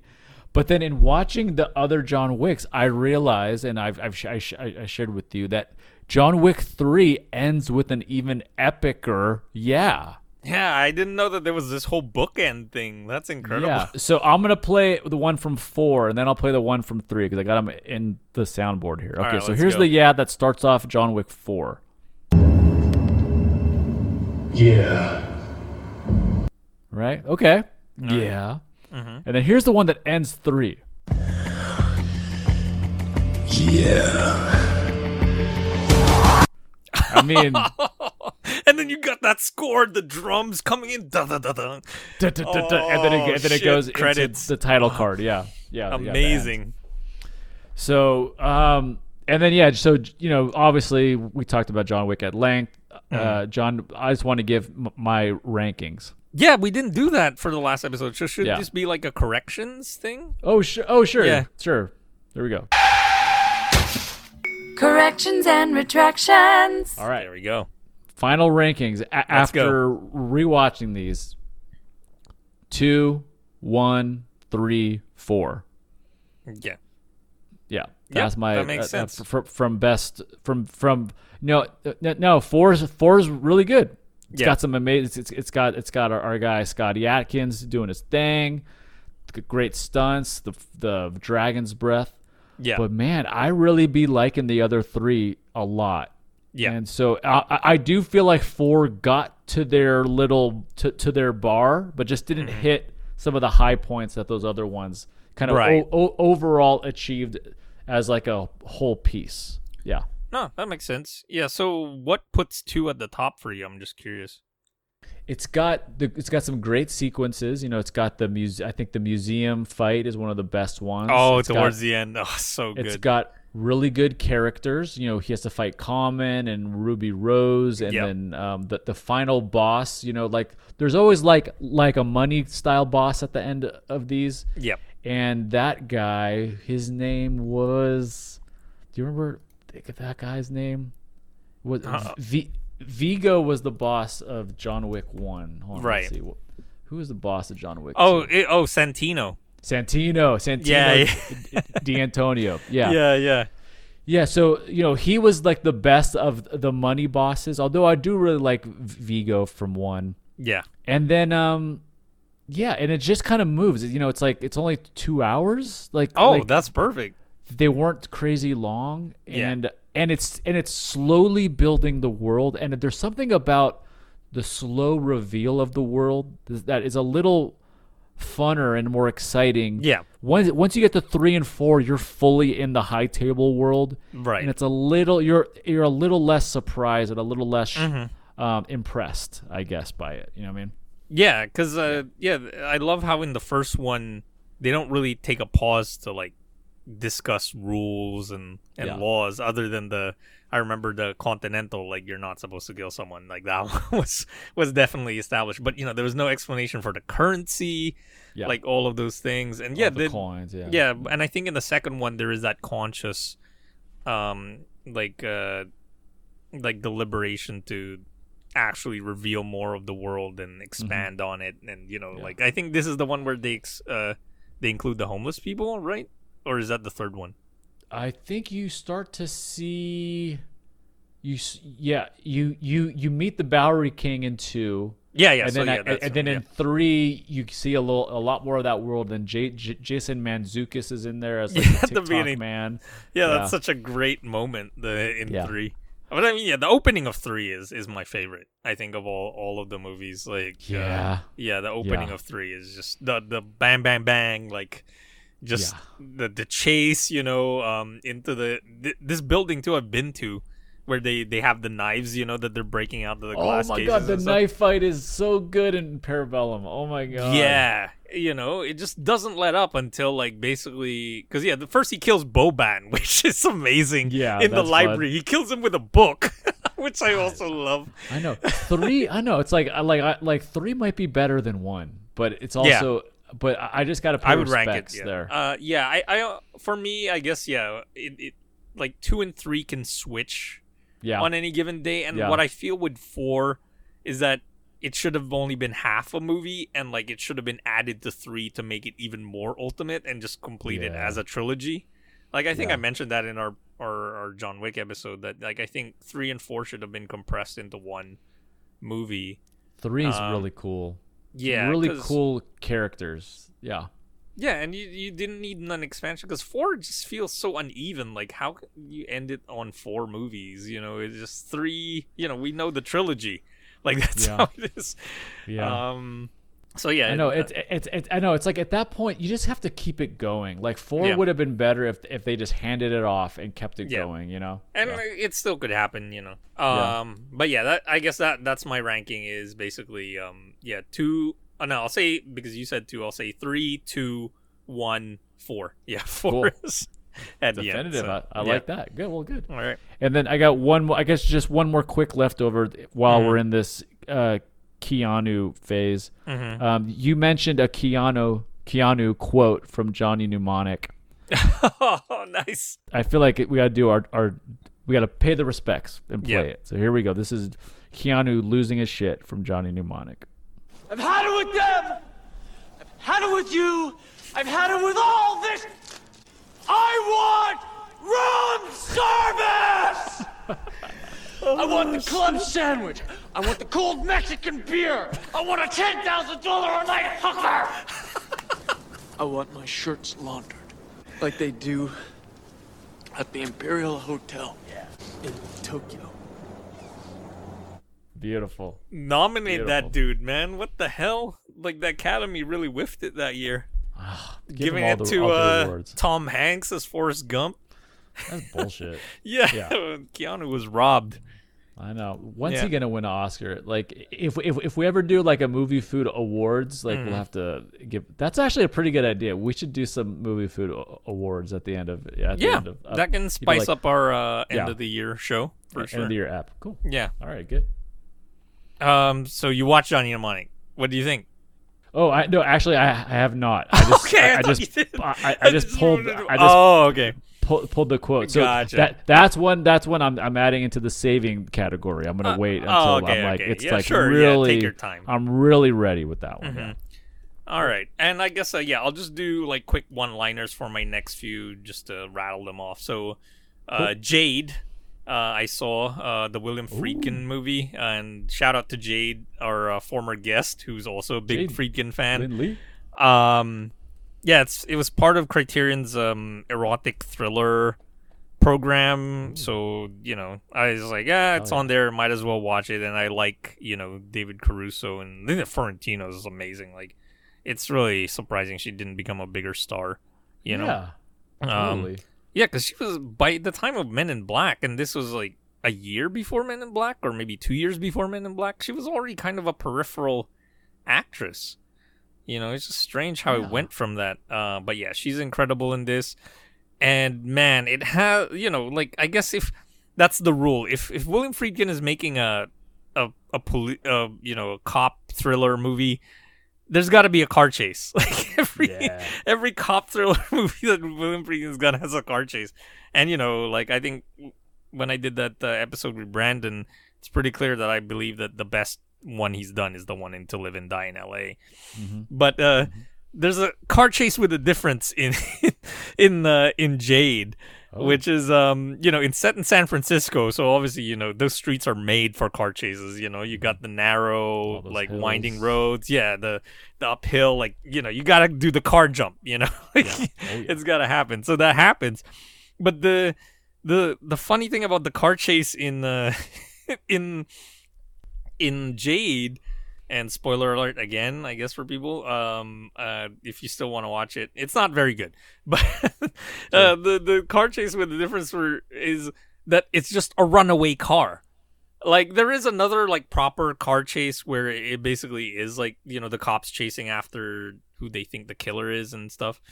Um, but the the the first kind of car chase where it's just the runaway car is just with David Caruso, and it's like basically you know they sabotage his car, so like the brakes stop working and that kind of shit. So he's like forced to like go downhill on the car, and he's losing control. And like this is an amazing thing, and I guess maybe there. I can already predict that uh, this is gonna have like a reappreciation that it's gonna have champions and stuff, but it's gonna be Yeah. so like insincere because it's a bad movie. It really is. It's not like Basic Instinct, you know, which is same uh, script writer Joe Eszterhas, and um, but the oh man, like the people who are gonna go back to like appreciate this are also gonna start memeing uh David Caruso, and specifically in that scene where he loses control of the car Nice. like I fucking was just like laughing so loud like, at that scene. Like just even thinking about it now, it's making me laugh because it's just uh, yeah, it was just ridiculous. Anyway, yeah, that was supposed to be one sentence, but um, I ended up No, having good. some thoughts about it. Uh, okay, Yeah, no, another. th- but it- it's funny because like it, it looks like it has Chazz Palminteri. Oh yeah, and he's pretty good in it too. Yeah, actually, the the main leads are Is pretty he good. is he a cop in it? no, no, one? he's just like some sort of like rich dude. Okay. Because I was gonna Um, say like I think '95 he's also playing a cop in Usual Suspects. So Right, right. Two cop roles, which is Yeah, like- yeah. The cop in it is um is David Caruso, but technically got he's it. not. He's like kind of a he's more like an enforcer for the district attorney. You know, it's that kind of thing. Like he has a weird role. Mm-hmm. He's like in between kind of thing. Okay, cool. Um, but yeah, that's Jade. It's it's not very good, but um, Jade. Yeah, but it does have a funny car chase. Um, okay, and speaking of chases, uh, the next one is The Chaser, which is a highly regarded uh, Korean thriller. Uh, from yeah, The Chaser. It's from 2008, and I just Okay, got it. remembered uh, I finally got around to seeing it because I was at AFI Fest in 2008, and another friend of mine was there too, and he said that was his favorite movie from the festival. And that was Mm-hmm. uh, like a really strong AFI fest too. I mean, one of my favorite movies, and I got to meet my idol too from who directed the movie uh, Liverpool by Lisandro Alonso. Mm-hmm. That was playing there, and that was my favorite movie from that that program. So it was great. So I it took me what how how long has it been? Fifteen years Mhm. to finally yeah go, uh, seeing it. And I think what uh, spurred it was basically that um I guess the director's working on a an English language movie, and I forgot if it's like Shailene Woodley or somebody's gonna be in it. So there was like some big casting news. Oh God. So I was like, oh, okay, I, I need to get, you know, before he hits big with this Western movie, like I need to go back and see this movie. So I watched it, and it it it, it felt different at the beginning because it was like I liked the how amoral the movie was, or like it was just it, you know, the the Mm. main character is like a scummy dude, you know, but then there's like a, a killer going around killing his prostitutes. He's a pimp. And, and um, so you know who's worse? Yeah, Right. it's like Sure. this this dude who's like exploiting all these young Korean women, or the one who's like killing them. You know, it's like they're both just bad. it's Right. like him rescuing them doesn't mean that sh- they're gonna be safe now. like it's like they're going back into their indentured servitude of selling their bodies. You know, so I I I- I thought that was yeah that was refreshing, but then it just starts following like the typical like thriller beats. You Sure. know, uh, I oh I guess the other surprising thing too was that they reveal who the killer is like early in, Okay. into the movie, which was I thought thought very risky, like you know that they did that. But it, I I also like that you know when they kind of catch him, he's not like this superhuman kind of like Mhm. Anton Chigurh type who Sure. can just like break out of his like cuffs and stuff. Like the reason why he he's released again is because uh you know it's like one of those things where it was a technicality, so he you know he can kill again. you know it's not because he cool. escapes. You know, so Yeah. it, it has like and this is that's the other thing. The movie really feels like it's two hours. Like it, it feels long. Um. So Yeah. yeah. yeah, I was a little disappointed with the chaser. drag. Yeah. Okay. So yeah, it's not Bong Joon Ho. It's not Park Chan Wook, unfortunately. Sorry. Yeah. All right. Um. Okay, so I got two more of these. Uh, one is uh, I woke up early the day that I died, and I think I watched it right after the chaser to kind of like, ironically enough, be like a palate cleanser.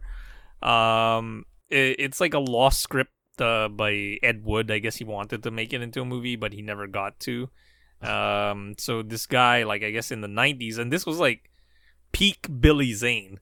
Like he was just in Titanic, and this was the movie he chose to do afterwards. wow. Um, yeah, so you know, obviously Ed Wood, legendarily bad filmmaker, but you know, even people are saying now watching the movies, they're not actually that bad. He's not like the worst filmmaker sure. ever. But um, then there's there's like a campy, fun thing. You know, like I guess it helps too with the appreciation of the room that people Mhm, like sure. accept it more. So this feels like it. I mean, you know, Ed Wood was always making kind of campy movies anyway.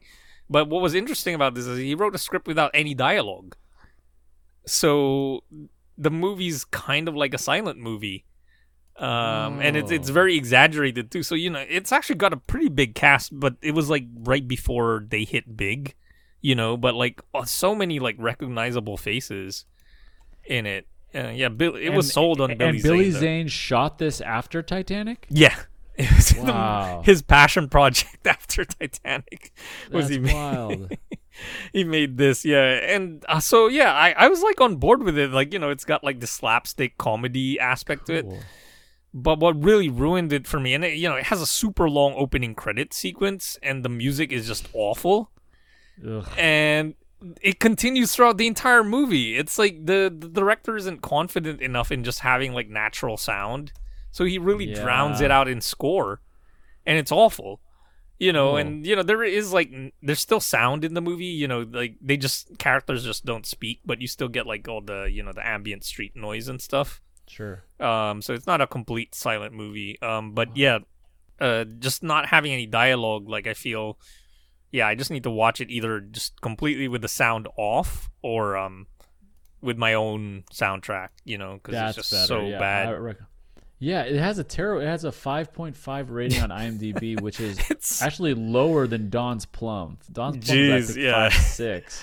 yeah, But um, but yeah, yeah, it, it, it definitely has that. It, it looks like a Don's Plum kind of thing. Where Yeah. it, it it almost looks like Billy Zane shot this before Titanic, and then it just didn't get released till after or something. But Mm, you're- yeah. but but you're saying that's not the case. That's no, really because I think he was the producer on this too, so I think he used part Yeah. of um, his salary from Titanic to pay for it. Yeah, Yeah. I mean, yeah, and yeah, it's got Ron Perlman, Christina Ricci. It's, Yeah, it's, an yeah. incredible cast. Like you know, and I haven't even gotten to them yet because you know it's like the movie's kind of very episodic. It's it's Mm-hmm. also trying to show like I guess like you know just one continuous day of this guy's life. You know, and he ends up in jail and all this shit. Like, yeah, there, there's some merit to it. Then I like that it's silent, but yeah, it's just the music was so overwhelming. I didn't finish it, so Yeah. yeah, Yeah. I gotta go back um and just rescore it. And then my That's last like that. one that's like rotten is um uh, singles. oh man, so disappointing. Um, you know, especially people, lo- because people really like this movie. I know, and I, I, I guess the, there's there's definitely like a nostalgia for it, and Mm. you know, I'm that kind of what spurred me. I kind of got some '90s nostalgia, and then I was like listening to Pearl Jam, like a couple of my Pearl Jam oh, records. yeah, yeah. Yeah, I was listening to Vitalogy and um, Yield, Mhm. and um, so I was like, oh yeah, I remember there was this movie where Pearl Jam's in it, you know, and and Soundgarden as well, and I was like, fuck yeah, I gotta see this. Like, well, you know, I love both of these bands. Well, Soundgarden a little more, um, Mhm. and uh, yeah, it was it was good for the most part. Um, like, you know, Cameron Crowe's strength is she he's not really like a visionary filmmaker. He's more kind of like he's good with his writing and then he's good at directing actors and getting good performances out of them. You know, so that's the kind of movie it is. It's already like working on kind of a low key. But then there's this thing that happens towards the end of the movie that like felt like it was so forced and like kind of Deus ex machina kind of thing. Oh. Where it's just like, did you really need to have that thing happen? And then the the movie just like falls apart after that because it's just like it's such a forced like serious thing that's like put in you know because the movie's like fairly light and Yeah. A comedy and then it, it reaches that point and it's like man like it's just such a downer and then the movie never recovers from it you know and it still goes on for like another 20 minutes. Yeah. um but yeah it's got great performances. The cast is you know likable you know uh, Kyra Sedgwick and Campbell Scott and man it's so weird that the Brid- Bridget Fonda has been in the news lately um and uh you know not for good things and you know people have their own sides about it you know because she apparently like aged naturally like a normal person. You know? Uh but yeah she doesn't look like the way she did 30 years ago you know? That's that's Yeah. not surprising at all. And you know since she's been in that spot out of the spotlight you know why the maybe she i mean i'm sure that's a lot of things that actresses have to deal with like one of the bullshit things is you know they have to keep up their appearance you know Totally. um and, the- And it's just not. It's just in, in a way that's not very natural. yeah. So um so for her to just you know and I mean this in in not in the most offensive way, just let herself go, you know, in that way, you know, and, and she was just focused on raising their kid, you know, that was the thing. She's married to Danny Elfman. Such a weird couple. Oh dang. yeah, yeah. So yeah, she I think this is one of her best performances in singles. Like she's very charming in it, you know, it's just like there's this this whole like um scene with uh, there's a couple of scenes with Bill Pullman that she shares and she's so good in that scene. Mm. You know, um the the one where they're basically in front of the computer. I, I won't say anything else about it cuz you know, the, the, it's not really a spoiler movie, but it's Sure, just like yeah, those the pleasure in those details. And yeah, like uh, Pearl Jam was great in it. You know, they're they're basically the band that Matt Dillon is a part of. Right. Yeah, and they're called Citizen Dick. That's awesome. yeah, and they screen print their own shirts and shit. Um, and uh, yeah, th- there is I, that's the thing that like Cameron Crowe really did well. Like he was right place at the right time. You know. Yeah. Um, and even with that, like you know, th- that pivotal year, '92 in in um uh Seattle was basically probably the last year that it was what it was. Yep. You know, because that was the same year that like Starbucks went public. So you know, Oh, wow, like yeah. yeah, so it became like this legit franchise, and you know this this is set in like the coffee shops, like the mom and pop coffee shops. You know, the hipster. Wow. New York, Portland vibe.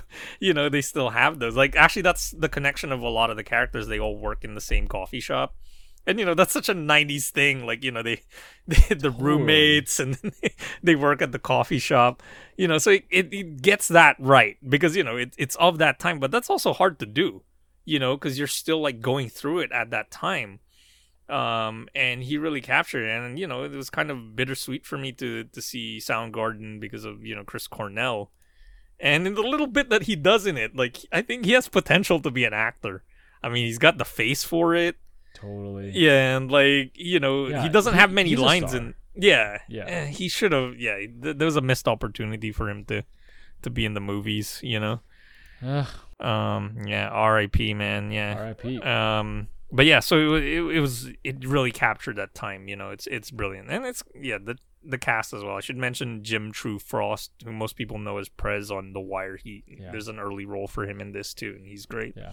Yeah, I mean it's it's funny with movies like this. It's like if you missed it and they're it's a movie that's really specific to a time period, Yeah. it's almost impossible unless the movie is just transcendent to like get into it later. Mm.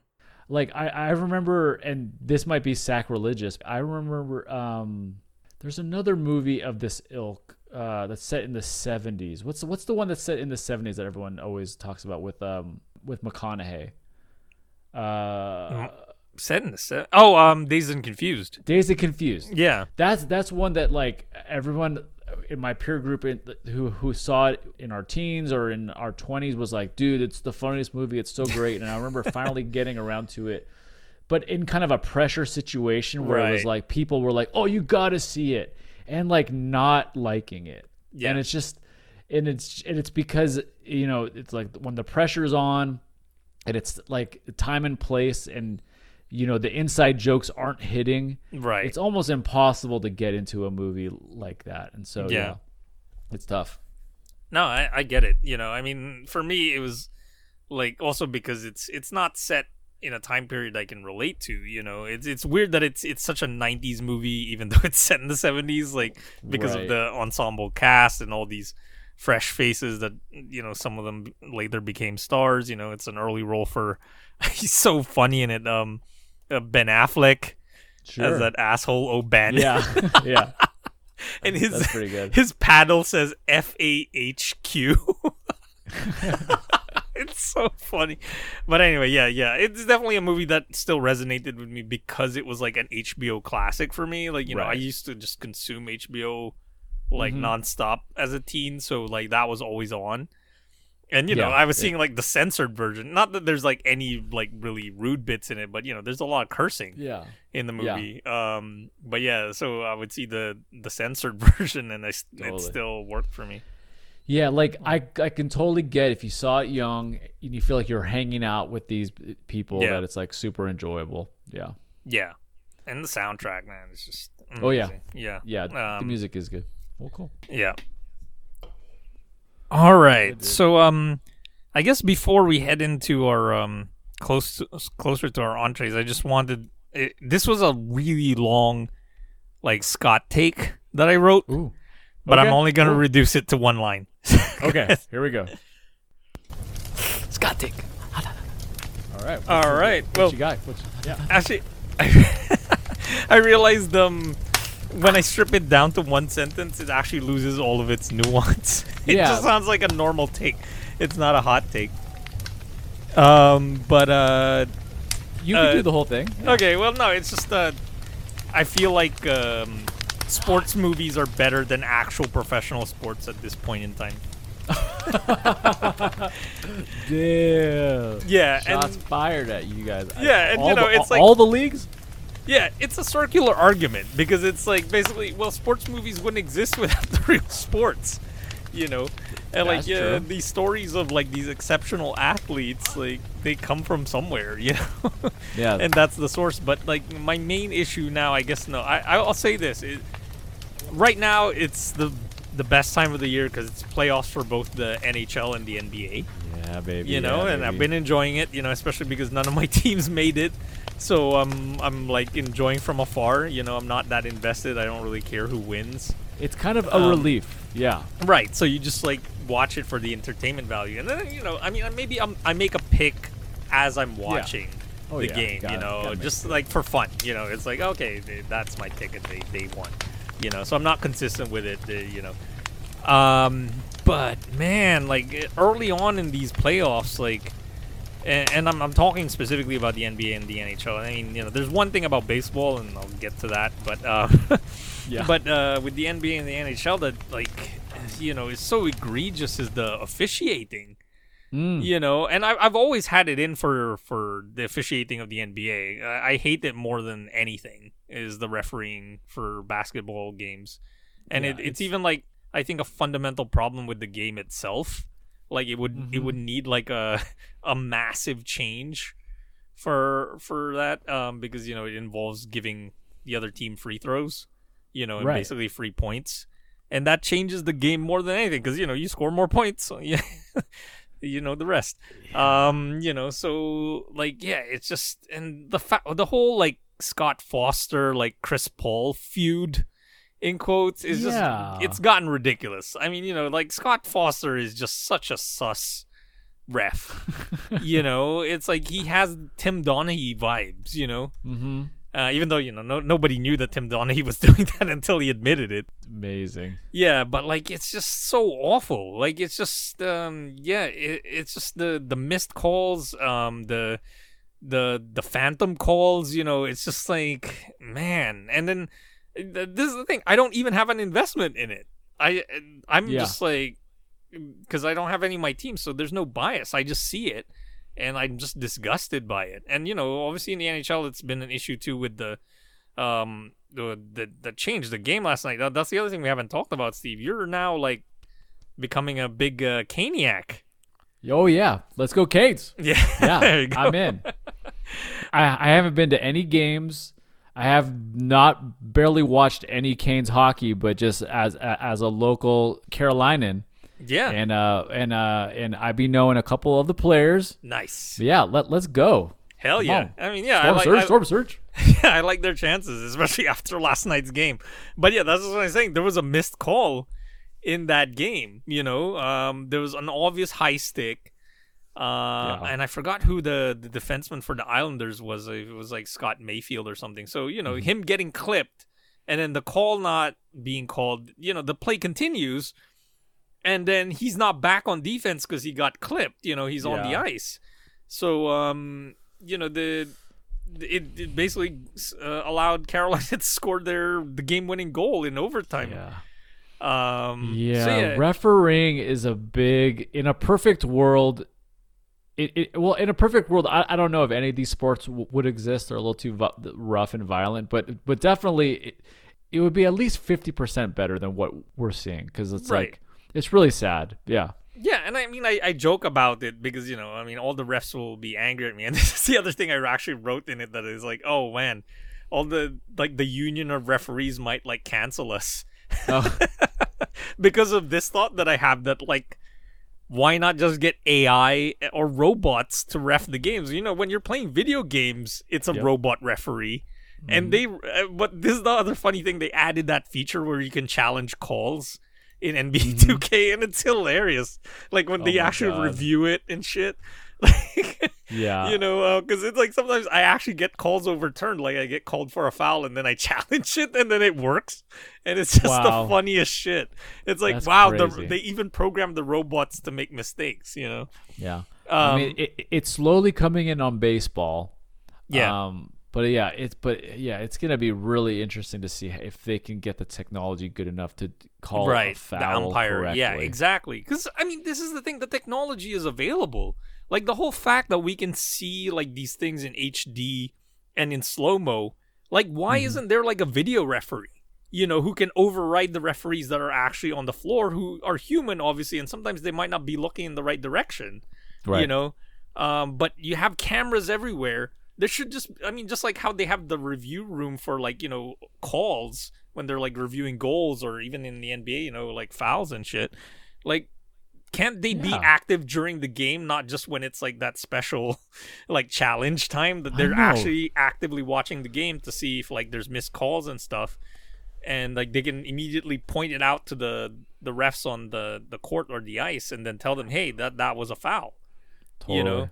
Because i mean one of the biggest controversies in uh, that happened this season was the missed call on lebron when Mm-hmm. jayson tatum fouled him you know that could have won them the game but Mm-hmm. again it's just this whole thing of like i hate games being decided on free throws you know like Yeah. i want it to be like a beat down or like a you know like a last second shot like a buzzer beater there's nothing better than yeah, I mean, you know? well, well, it's there, there's just nothing that's uh, uh more annoying to see than someone complaining about a foul, even if Right. it's your your team d- is doing it. It's just it just doesn't look good. It looks Mm. petty.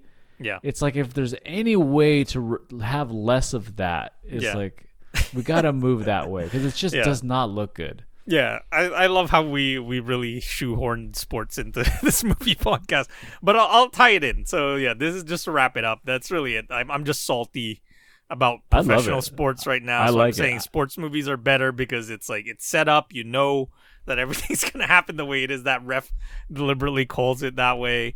You know, Mm-hmm. um, even though the real drama is from what you're seeing there, and you know, like I feel like m- not all sports are created equally s- cinematically. You know, like I, I think yeah, one of my picks later on actually relates to it is boxing. You know, like that's Mm. the best like cinematic sport. I think like it's perfect for Yeah, it. So Totally. all right, Good. okay. So are we moving on? Entrees. I think we're ready. We're ready for some entrees. Right, yeah, let's man. go. Uh, okay, I'm gonna dig into an entree here, and I think you you've seen this one, or at least you've mentioned it. Uh, let's talk a little infinity pool. Oh, okay. Okay, so this, of course, came out at the beginning of the year. It's got our guy Skarsgård. Hell yeah. He's yeah. kind of like he's become sort of like the movie food ambassador at this point. I feel Oh, like you know we we've covered many a Skarsgård, uh, you know, Yeah, and um, I love how busy he is. He's he's in Succession too. You know, it's like That's- oh, and plays a major role. He's Mattsson cool. in Succession, so he's doing that along with these movies. So pretty good. He's good. a real star. He's Mm-hmm. a real star. But but it also like he's he's picking some interesting roles, which Yep. I I I, th- I think is pretty cool because because he could totally be going the Hemsworth MCU route. You know, um, Absolutely. And I mean, you know, he was Tarzan, and you saw you know his body Oh, yeah. then, and then obviously in in Northman. That's but, right. Uh, but yeah, I like that he's Yeah. picking like these weird yeah. projects and then you know he's also playing against his type because he could be you know that muscular uh you know viking in northman but then here he's kind of pathetic yeah Yeah, he well he kind of has a little bit of that hunched over thing Yeah. from the Northman, but it's kind of the, the the character isn't hiding that he's yeah that he isn't hiding that he's a Viking. He's actually kind of a a, a, weenie, and um so this movie obviously it's freaking insane. Um, like I was trying to think about it. It's like if you dropped the Big Little Lies cast into a Rob Zombie movie. Ooh, okay. I like that. I like that you know where it's like it's it's like you get some good looking people but then it's just like creeped out. And yeah. I don't know but it, it de- definitely had me start like i really like this like infinity pool crew that he ends up rolling with. Like they, they seem like a lot of a lot of fun and like right i don't know like how, how would you feel about getting into like an infinity pool crew like that Uh, yeah. I mean, I, I've had actually. This movie, strangely enough, was uh, relatable. you know, I mean, obviously, I've never been uh, like arrested and like you know executed several times, or a clone of me has been executed, and you watch it for entertainment or get through a loophole. But yeah, Yeah. I you know the, I've had like holidays where I just like get involved with people, especially when I was a kid. It was just easy for that to happen. You know, you just fall in with the other kids who are you know their parents also took them on vacation somewhere. You know. right Um, so Yeah. yeah, that, that would happen to me, and then you know we'd we'd get up to like some hijinks, you know. But Yeah. is like kid stuff. It's not. I yeah, that's why I'm saying. I guess that's where the line is because you know well, I've never gotten into something like that as an adult. You know. yeah this is like the Mm. ultimate adult hijinks kind of like vacation it's it's Yeah. ab- it's it's wild Yeah, I And- love the masks too that they wear. Oh man, and it's you see it in the trailer. You know the Mm-hmm. different masks. It's just uh, Yeah. Yeah. And like I- I'm definitely late to the party when it comes to Mia Goth. Like, Mm. like I, I think it was it was either you and Amanda, or yeah, I think you, guys were, were ripping through a bunch of Mia Goth films. yeah, because she's been in, them. in X and Pearl last year. yeah, Mm, so yeah, she's yeah, her star is at a high right now. she is a presence, and she is creepy as hell, and all that, and, but also awesome.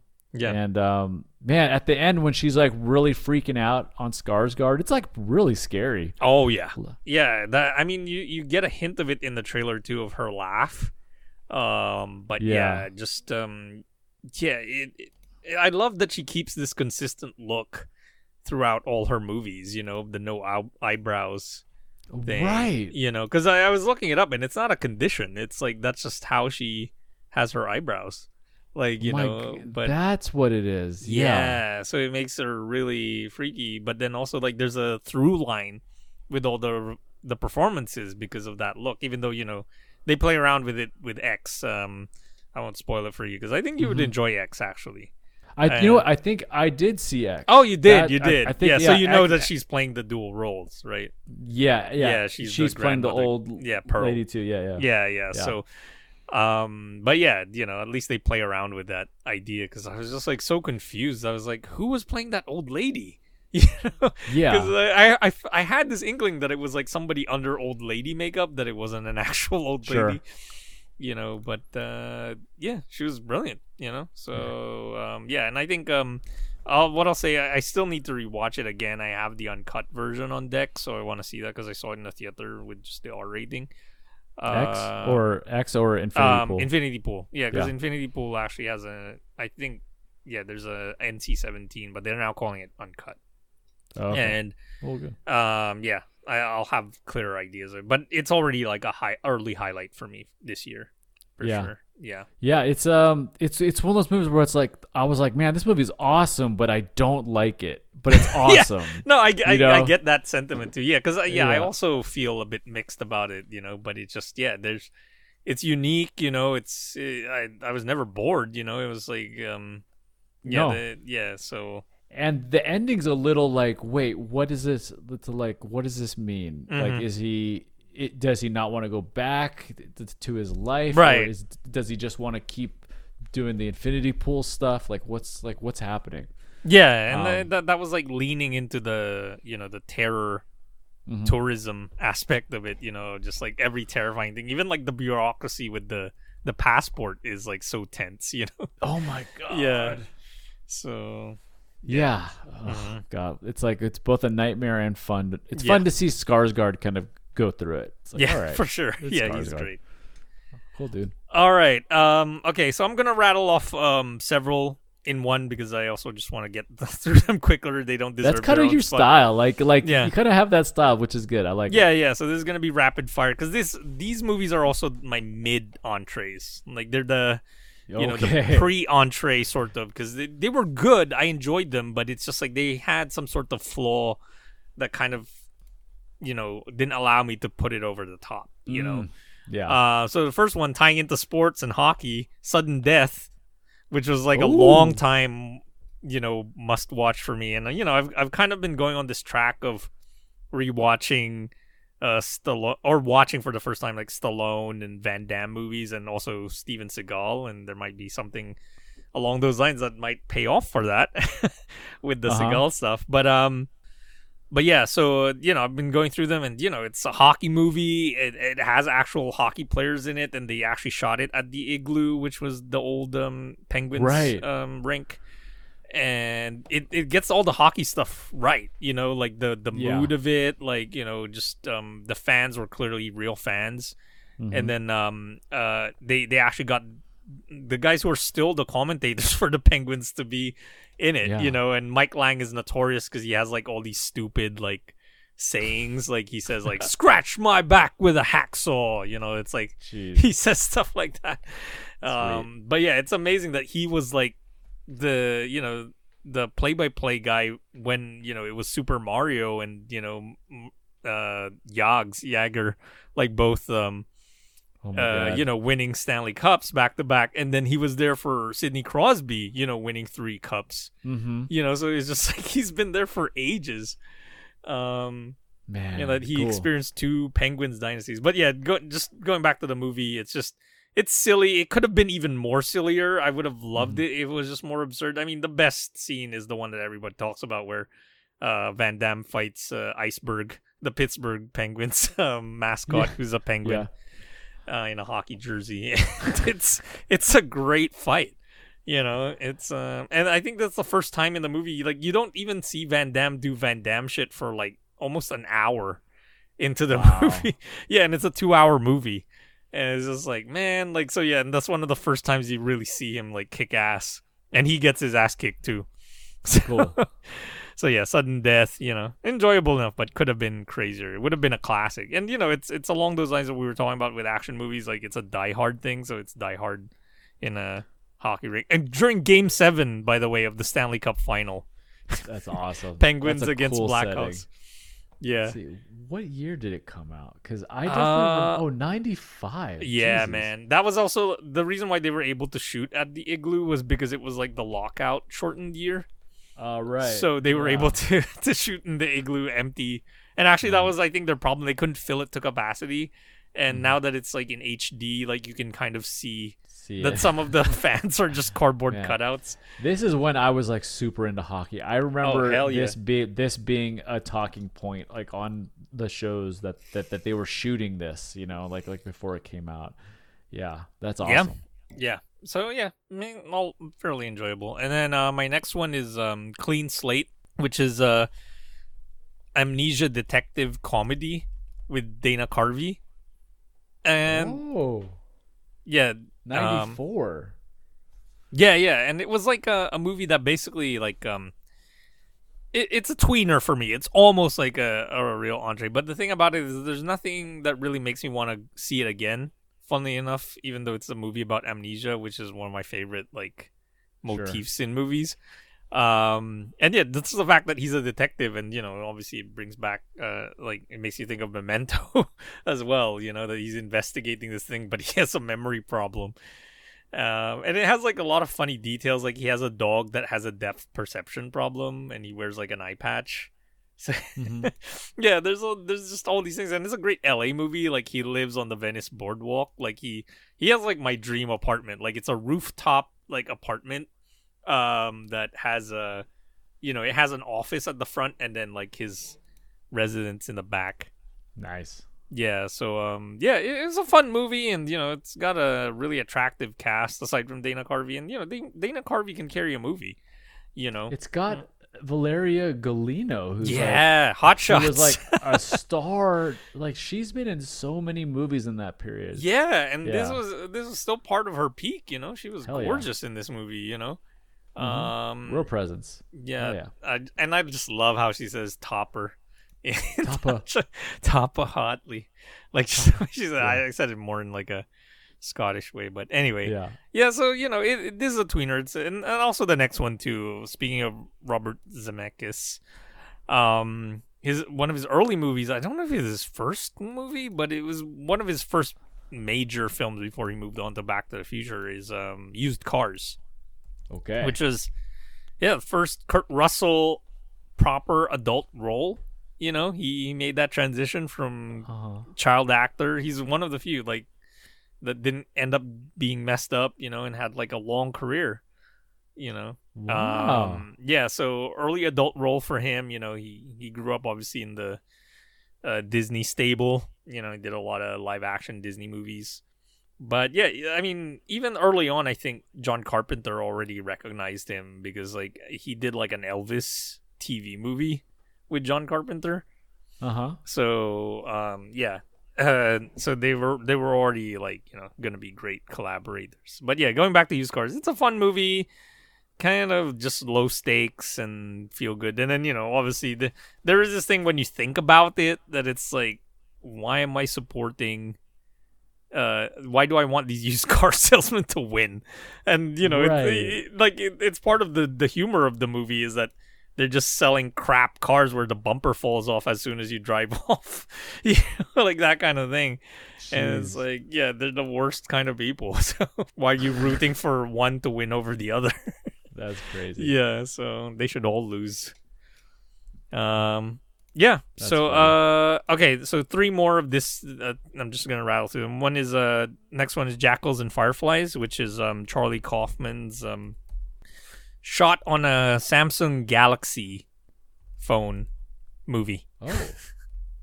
and it's on YouTube and it's it's terribly compressed by the way talking about like dark scenes like you can just see like you know the image like boosted the brightness and then you know there's these like crushed spaces of like Uh-huh. cubes of pixelated cubes in the dark scenes Yeah. so it sucks like i mean you know it, they're not selling the the camera phone very well you know because like people will think oh that's the quality of the video which i'm i'm sure is probably better because they added like a you know like one of those lens like um Yeah. modifications on it and you know so they shot it like a real camera but um but yeah it looks like crap on youtube because of the compression Damn. Um, uh, but that's not really the real flaw. But it's a wonderful movie. Like I really feel like, um, uh, you know, it's it's a great New York portrait movie. Like it really captures. It gets like the little details about being in New York and like the weird coincidences that you experience there. Like that was great. Yeah. Um, but the problem with it is the main actor, who's actually like a poet, she's like reading her poetry as the voiceover, and it's awful. It's Oh, like God. really excruciatingly bad poetry. Like you know, everybody's crazy about Rupi Kaur, and man, I I I'm sorry to say this, but like people who like her, like I instantly like make judgments about them. Uh, you know it's just like do you even read poetry? It's just like this Hmm. is not poetry. This is somebody's like scribbles on like a napkin. You know? Like it's just really awful stuff and that i think whoever this is this poet her performance is actually okay but it's just because it's her poem like is it couldn't the Eva HD. Is, Yeah. is- is Yeah, that's her. The person. Okay. Yeah, yeah. So, um, and I don't even know. Like, maybe she might have like pronouns. Sorry, cancel me. Um, but, Yeah. Um, but yeah, like, uh, um, it's just yeah. I I almost was wondering like, did if Kaufman wrote this, like, how did he? Was he trying to imitate like an awful poet? You know, like he's trying to make fun of it or something. Like that's what I was where my mind was going to because I was just like, he can't write something this deliberately awful. Like it's just his genius would still kind of shine through. And then when I learned that yeah, this actress is actually a poet and that it's one of her poems, I was like, okay, that makes more sense. You know. Mm. So it's a Yeah. it's a very crippling flaw for an excellent movie.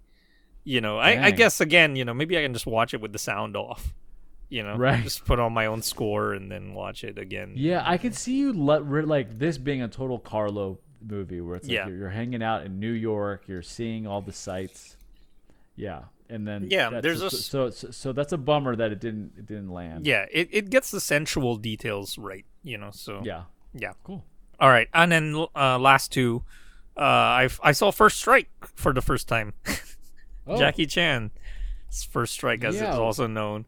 Th- and- this came out. This is one of the later ones, right? Like in the Yeah, it was like his Yeah. first bidding for an English language movie. Yeah, that, that, um, that, that sometimes gets tough. Right, and it's kind of like a James Bond movie. He's doing like James Mm. Bond, but you know what? What it's memorable for is the ladder fight. You know, like it's one of his most iconic Oh, right. fights.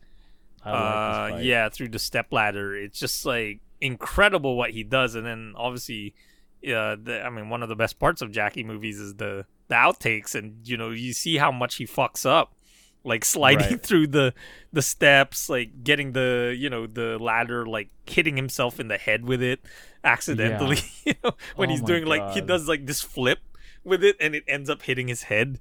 Oh, like you know it's just man like what he puts himself through. And yeah there's a lot of of stunts in this where you just think like oh he he could have died. Like you know uh, even just like jumping into an ice cold lake wearing only a shirt like and Right. pants it's just like man yeah Man, but- he uh, he's one of a kind. Yeah. He's, uh, yeah, yeah amazing. we're gonna miss him when he's gone and uh, I know, right? yeah. He's is he still? Yeah, what? Yeah, like, but is I he mean, you still know- doing stuff. well his most recent relevant thing was like you know contacting michelle yeoh and saying you're welcome remember Oh, because he yeah. said that he passed on the role for everything Right. everywhere once so Yeah. she could get it. It was just That's funny because she tells the story and that makes it even funnier. That she Yeah. said like he he you know he texted her something to say. yeah. but yeah, good. that's the most recent thing. Like you know because obviously he's he's in a weird place now where he's not really doing comedies. Like his last one was like I think The Foreigner or something like that, and it was like a more Right. serious movie. yeah, Yeah. So Yeah. I don't know. Yeah. Yeah. It's you know obviously he's doing a lot of like producing and whatnot now. Yeah, It- and then also um, probably for the best. yeah, he's fallen out of favor with um the public, especially like Chinese public, Oh, sure. because of you know his support for the government. So Yeah, yeah. and he oh he oh his last work that was really awful was uh he did that pandemic song. Do you remember that? Oh my god. Yeah. I think I do. Yeah, it's about like keeping strong and staying at home and kind of shit. It was so bad. Oh my god. Uh, I mean, it's not. It, yeah, it's not worse than Gal Gadot's uh, Imagine, but it, it's it's getting there. It's it's, It's- near that level.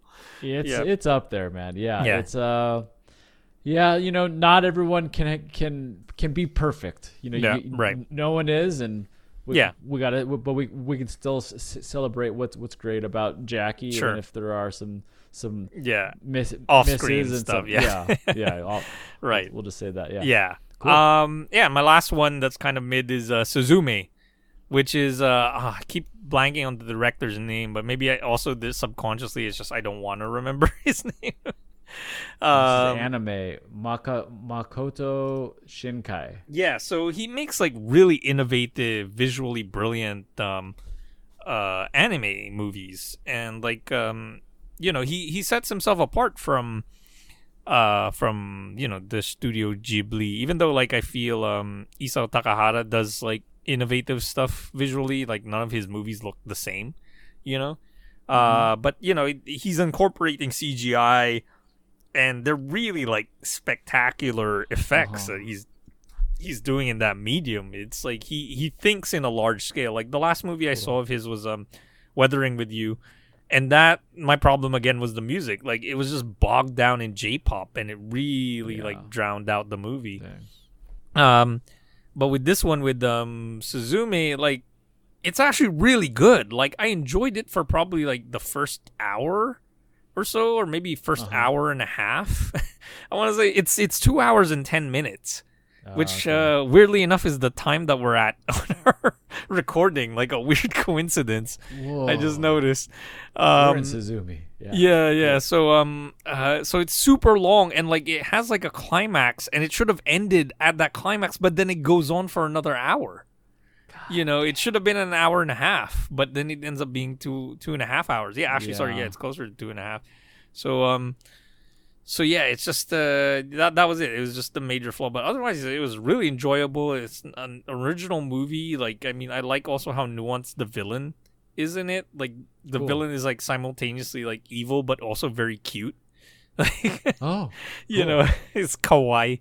So um so yeah, it it was enjoyable and it's good to watch it like with loud sound. Like I saw it at a Dolby theater, so you know, yeah. um it really worked for that. But yeah, it's just uh yeah, it's lacking that thing. Yeah, if it was uh, an hour shorter, would have been great. Yeah. Man. Yeah. Yeah. That's all. That's God. Every movie just. It's like it must be so hard for them to get it down to ninety minutes. Yeah. Like you really fall in love with some sequences or whatever it is. Right. Because it's, it seems like a lot of movies just want to go 210, 2, 240, whatever it is, and it's just like Yeah. I I- I can't hang in there for for a lot of them.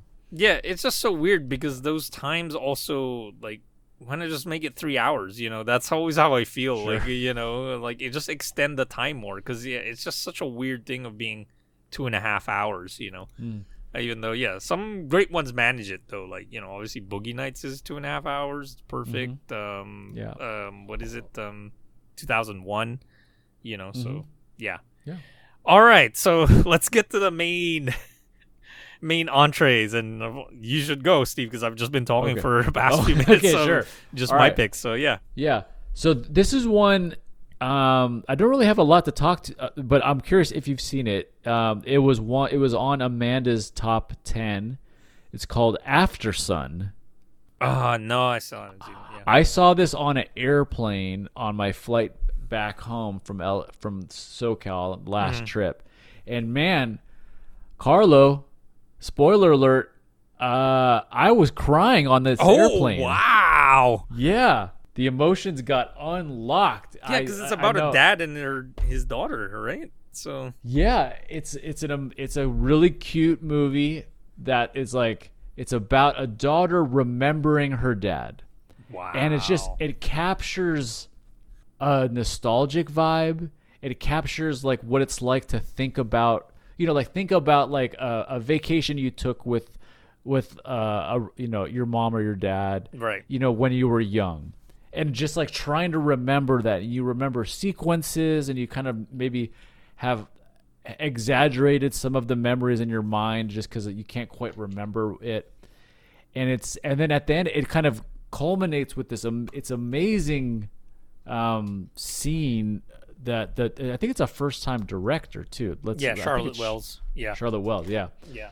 It cul- culminates with this amazing scene where the the the daughter is both watching home footage. I guess this is kind of a spoiler. Uh, she's watching home footage of the this vacation while she's an adult, and then it's cutting back to her, her memories of being there with her dad, and you get a sense that like she misses her dad, and you don't know what happened, and Right. so it's just like it's just it's left in your memory. It's just like, oh, I wonder what happened, and you kind of have to piece it together in your mind. And I think there's no right answer, Yeah. but man, it's powerful. And I'm sitting there, aisle seat, Oh, man. just like wiping away the tears, just like Yeah. it's, You're more visible in the aisle. People can see you from Yeah. like yeah, way down when they're walking to the restroom. Yeah, and there was a bunch of totally, and, and there was a bunch of people behind me who I, kind of like L.A. kind of dudes. Like, Mm-hmm. I, I got a sense that they were like on their first flight. A lot of them looked looked very nervous and were like white right. knuckling, you know. Yeah. and and- and so they were like, you know, just like eyes straight ahead, watching whatever, and I'm sitting there watching this like emotional, you know, the film that like not a lot of uh, people that I know like have heard unless you're you listen to Amanda. Um, but dude, Aftersun is awesome. Like that was, again, I think that's one of those save it. Like you know, you you kind of have Yeah. to be in the mood. But man, it really it really uh, hit a chord, and it Charlotte Wells nailed what it's like to remember someone who's not around anymore. It's like really Man. cool. Yeah. Yeah. you're really selling selling me on it, Steve. I Cool. Because yeah, you're you're right. The the save it for later. That's what I was gonna say. I did try to watch it because uh, you know it was one Yeah. of the big releases of last year, so I was, I was mm. gonna see if it was gonna make my list. Mm-hmm. But yeah, it was just one of those things where I think we were getting closer to recording the show too. So Yeah. like I was really pressed for time, and when I Yeah. popped it in, I was just like, yeah, Yeah. I'm I'm not. This isn't the time, you know, and Yeah. and I think that was part of my revelation that I was like, I need to stop just doing like a best of the year of current year, you know, that's like a it- good call. Good Yeah. call, man. yeah, because you know who knows, like maybe when I I do feel like I'm in that mood, it might make it on this year's list, Yeah. you know. Cause yeah, cause I will say like some movies you can watch in chunks. You know, like mm-hmm. like like like you can watch a John Wick in chunks and Right. and, and, and still kind of get it. But I will say I think you did the right move because this is a movie where it's like you do kind of have to watch all the slow stuff in the first thirty minutes to kind of pay off the you know you're developing a connection to these people that then gets paid off if you if you get to the end. You know what I mean? Yeah. So it says it, it is one of those kind of rides where it's like All you do want to watch it in a fell swoop. And Yeah, so yeah. I Next to, time, next time, if it, it, it's like a perfect airplane film. Yeah, but just the way you just described it, like, yeah, that's totally my jam. You know, like uh, the, the idea of memory and like experiencing it in different layers, like you know, and it's funny because that's also a theme with um, uh, with Richard Linklater. You know, but Right. his one he he prefers to just talk about it, like his characters talk about it, but you don't really, you know, get like that visual interpretation the way that you just described you know like he could have done some really interesting things with um boyhood that way you know um but i don't think he really capitalized on it but yeah man i'm yeah i'm looking forward to it. i know like uh, former guest kay from uh over the garden wall episode. Yeah. she's a big fan of this. Like her review on Letterboxd is so effusive. Like she she says like something along the lines of like this is the reason why i love cinema you know or like, you know like this is why we watch movies to get that experience.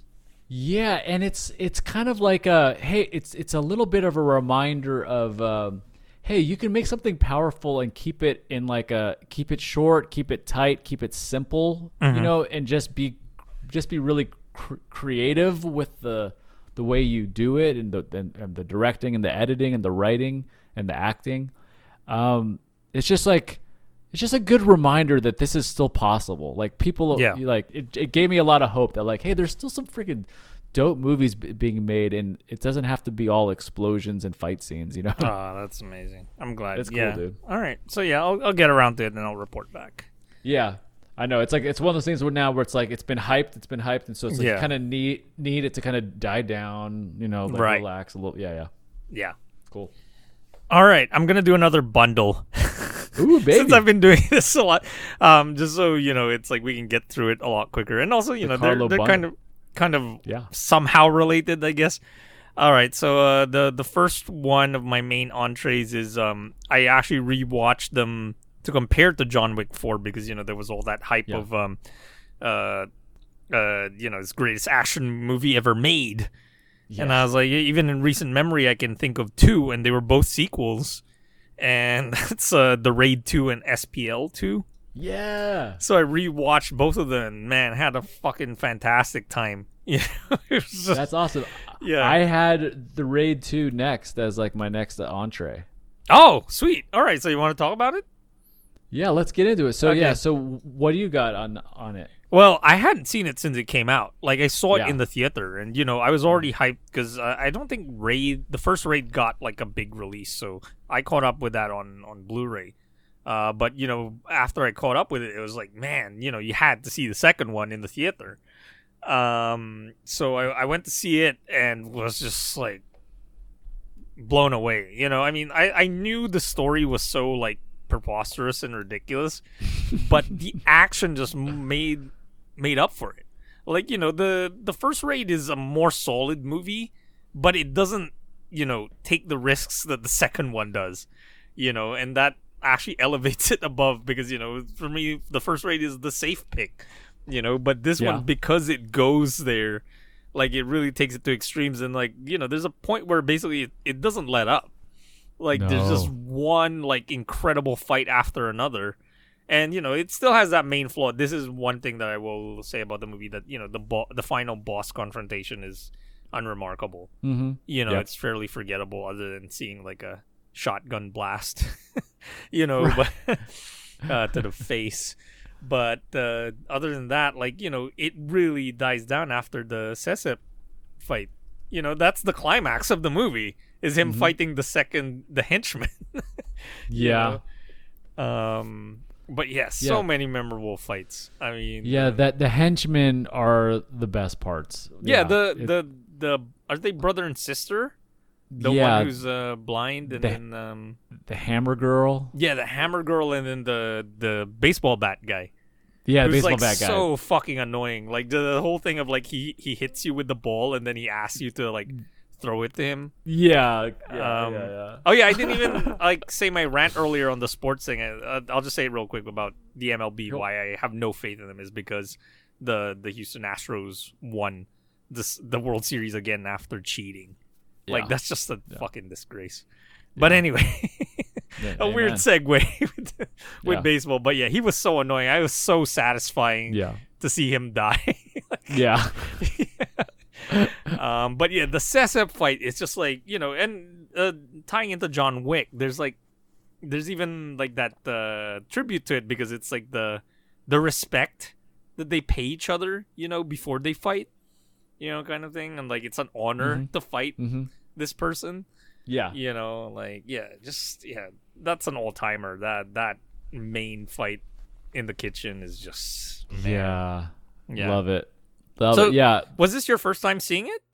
Yeah, I I had waited on, on this one. I Wow. had missed it, and then it just kind of went and went and went. I finally got around to seeing it, and yeah, I kind of like, um, it's it's it, it's probably been about six months since I saw it, but just I I, I remember the characters, and I also like that. I feel like the main guy Rama, who is uh Iko. Uh, how do you say his last name? Uwais? Uwais? Uwais, yeah, Yeah. yeah, He um, I like he goes into a lot of the fights without a weapon. And He just kind of figures it out, and I kind of like that style. Right. Um, you know, and I feel like, oh yeah. So here's the one. Here's the one thing I wrote down was uh, what Tony Jaa is to elbows and knees. Iko is to smashing people's heads through th- against things and scraping their heads. Oh my god, yeah, that's incredible. He does a lot of head scraping, Yeah. which is really funny. Yeah, uh, Um, weird aside though, like you know they were in a movie together.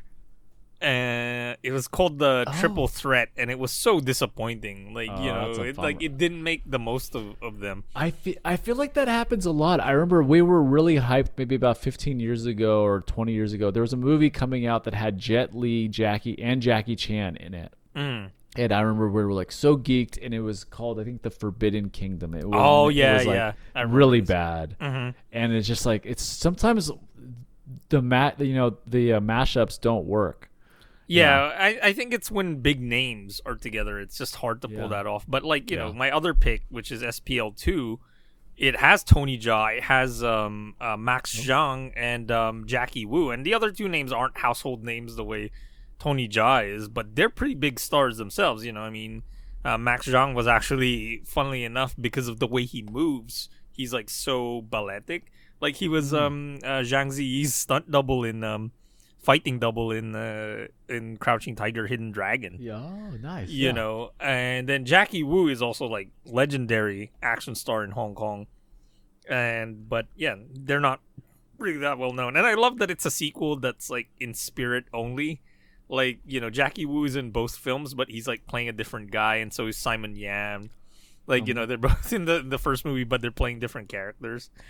Um, so yeah, I, I like that idea uh, of just like it's it's Yeah. it's two, but it's not really like there's no connection between the stories. So you can start with this, and like yeah, the thing with this that I like that it's actually better than the raid two because it actually sticks to landing.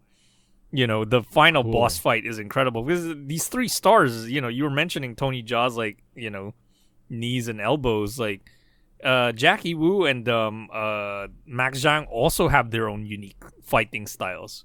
Nice. You know, Jackie Wu is more kind of like the jack of all trades. Like he draws from different styles. There's also like a comedic aspect to him. But um, Max Zhang, just like the the grace of the way he fights is amazing, and he's like the most menacing of the three. You know, I mean, he is the bad guy. So the fight that all three of them have as the finale is just brilliant. awesome, Yeah. cool. And, So- and what's the movie called? SPL two. Okay, um, cool. that stands for Sha Po Lang. The other alternate title is Killzone Two. Okay. Um, yeah, but yeah, one, I'm, I, I'm it's. Okay, it's cool. incredible. Yeah, you I think you'll have a good time, Steve. okay. so- Killzone Two. Yeah, Yeah, and as, this one up. yeah, so that wasn't that was just two movies. There's actually two more in this uh this bundle. So bundle. yeah, because I'll just be quick. So the other one I actually just saw last night and really enjoyed it was um a short film uh, by Athina Tsangari, I think is how her last name. Athina Rachel Tsangari. So she's like she's in along the lines of um Yorgos Lanthimos. She's produced some of his movies and but she's kind of considered to be lesser than him. Like she hasn't really made anything that people consider to be a masterpiece. Um but I think she's also a very adequate filmmaker and I think this is one of her best movies. Like it's it's a short film and it's like this surreal, almost like no dialogue film, very sexy as well. And I think it's like it. I mean, from what I could glean from it, it's like about a coven and like how your your lifetime as a witch is like uh you know related to like your your youth and your beauty and how like when that fades away like they have no more use for you um so yeah so it's like set in this like witch academy or something and it's all these young gorgeous women i mean the main like witch is actually um uh, Ariane Labed, who's uh, in all of Yorgos Lanthimos' movies, who's uh, you know his also his wife. Um, so yeah, she's great. I can't remember the the rest of the cast, but yeah, it was just a really enjoyable short film, and it felt longer than thirty five minutes. Um, but like that's actually a compliment to it. It's not that it, it felt like it was going slow. It has its own pace, but like it, it they really packed a lot into that thirty five. So Right. yeah, and then the last one in this bundle is um Wild Tales, uh, which is such a fun and entertaining movie. Uh, yeah, I mean, I think I'll already spoil it. This is on my list of of my favorites of the year so far, even though it is from 2014. but you know, I'm not following chronology anymore. Yeah, yeah, yeah. So, um, but yeah, it was so enjoyable because I'm a big fan of um Roald Dahl's like Tales of the Unexpected.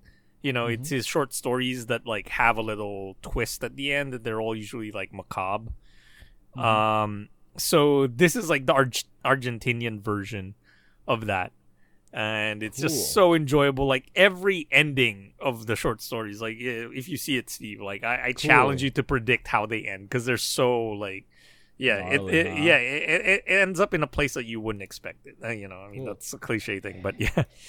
Is it kind of like like Black Mirror in a way? Um, yeah, there- like there it- is it some kinda aspect, but- takes you on a real journey. Yeah, yeah, but the, the less focus on technology because Right, I mean, yeah, you know, yeah. I it although even though yeah, some of the stories it does figure in, especially like I guess the final one.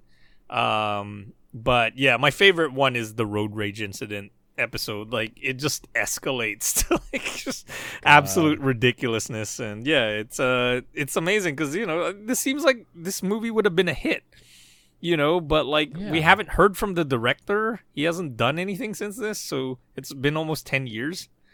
So yeah it's weird. But I, I heard he's got some projects on the burner and like there's something that he's actually working with like a famous uh, hollywood actress on so Oh, yeah maybe he just couldn't get Cool, anything off the ground but yeah that's my first bundle is, is is this one available anywhere to stream? Yeah, it- Um, it does sound cool. uh, i don't know but uh, i can i can point you in the right direction Okay, awesome, excellent. yeah yeah um all right so what's what's your next one steve Okay, here we go. Let's go back. Um, my next entree. Okay. Oh, we did the raid. So Mm-hmm. I, I'm actually into my d- desserts at this point. Oh wow. Um, Um, yeah. Well, I guess mine are. Uh, yeah, I guess mine are too. Like I basically, you know, uh, and there's that reserved tier of Carlo's Canon on top of that. But like Okay, these cool. last few are my desserts as well. You can Okay, count them as okay, a, they, awesome. yeah, they actually All right, are in a so- separate tier. Okay. Okay, excellent. So my first diver- uh, dessert is a 78 minute romp. It was easy to watch. It's Nice. a fun watch. It's Shiva Baby.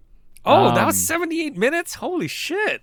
Yeah, Oh, I gotta watch this. flies, and Mm-hmm. um, I guess it's similar in a way to like uh, all all my friends hate me. Mm. Just that um, it's both a comedy, but you can also view it as a horror. It's so tense. It's a it's a, a lot of like tense situations for Rachel S- Sennett. Senate. Yeah, who's Yeah. also in uh, Brilliant in Bodies, Bodies, Bodies, Yeah, absolutely. the podcaster.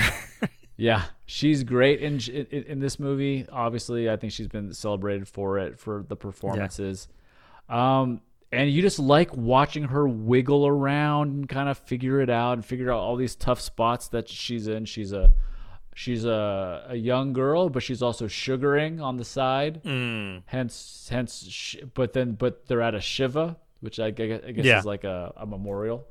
Um, so hence Sh- Shiva baby, not sugar baby. Mm. And um, Oh, okay. yeah, and it's uh, it's just fun, and I really like the mom. It's kind of a window into Jewish American culture. You know, if you have any Mm. Jewish friends, it's kind of like um, feels really like oh yeah, like I've seen this aspect.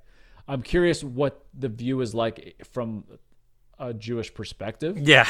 Um, this is a funny thing too. It's like uh I guess the borderline racist thing for me is that whenever I see that in a movie, I'm always curious what my Jewish friends think about it, but I never asked them because it's like that's the whole thing. It's like, oh, you're just asking me because I'm Jewish, right? It's like you know, a black person being asked the same thing. yeah, You know, uh, but uh, yeah, that's always the thing. Like you know, when I saw th- and the, this is the movie that it gets compared to a lot because of like the tension and it's like it's set in a short period of time and like all these things have to happen, uh, and it's like high stress is uh, uncut gems, you know, and that's also a very Jewish movie, you know. Sure. Um, yeah. So, uh, yeah, and I guess, uh, yeah, even Fabelmans, I was curious to ask my Jewish friends what they thought about it because it, is a very Jewish movie. You know, they yeah, definitely yeah. highlight that. I, I feel like it's a tension point in the culture right now, but I Hmm. feel like we should be able to get back to like, you know, being able to ask your friend. You know, your friend knows you. Your friend knows. Yeah, you might be asking from like a, a an ignorant place, but it's not from a hateful place. You know? It's Sure, like- it's- yeah. it's, from a, And, I mean- a curious place. Yeah, yeah, and conversely with me, like I wouldn't get offended if somebody asked me about like a Filipino movie or something, or like what I thought Yeah. about it, just because I'm Exactly. Filipino. You know, it's like it- Yeah. it's fine. You know, they they want to get like some sort of reference point that's like rooted Yeah. in that culture. You know, yeah, so or like or like an added perspective or Yeah. detail that they hadn't thought of. you absolutely, know? yeah. that uh it's you know they're really just like you know when you ask a question like that you're, you're really vulnerable Mm. and so it's a really you're really left to the uh, kind of the the judgment of the Mm. person you're asking whether you know they'll you know you know smite you or or right. take that vulnerability and be like, oh yeah, I got you. You know, Yeah, yeah. So yeah, it, it, it's definitely a, a a tricky line to toe, you Yeah. know. But like, um, I almost feel like uh because I'm I'm familiar with it firsthand too of just like Jewish American culture, even Jewish British Mm-hmm. culture. I think they're they're not that different, you know. Um, I've had friends where you know I, I have stayed with them for like extended periods of time, so like I, I really got immersed in that culture for a bit when I was a kid. Um, but yeah, like from what I get from them and just my experience with them is, um, uh, yeah, it's it's fairly accurate, and even they say it that you know it's like a lot of the portrayals of them by other Jewish people are are fairly accurate, you know. So yeah, uh, another very Jewish movie, a coming of age movie last year too, which I didn't like was um Armageddon Time. That that also focuses on it a lot.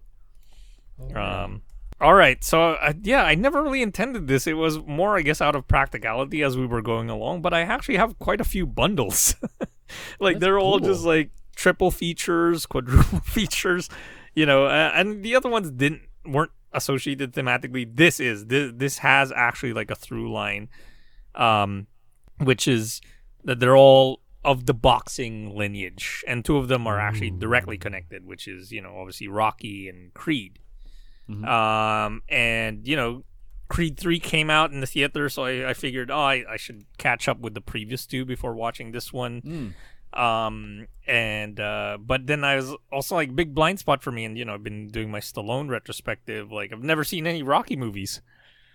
So I was like, yeah, I should go back. So I watched Rocky, the original Rocky, for the first time.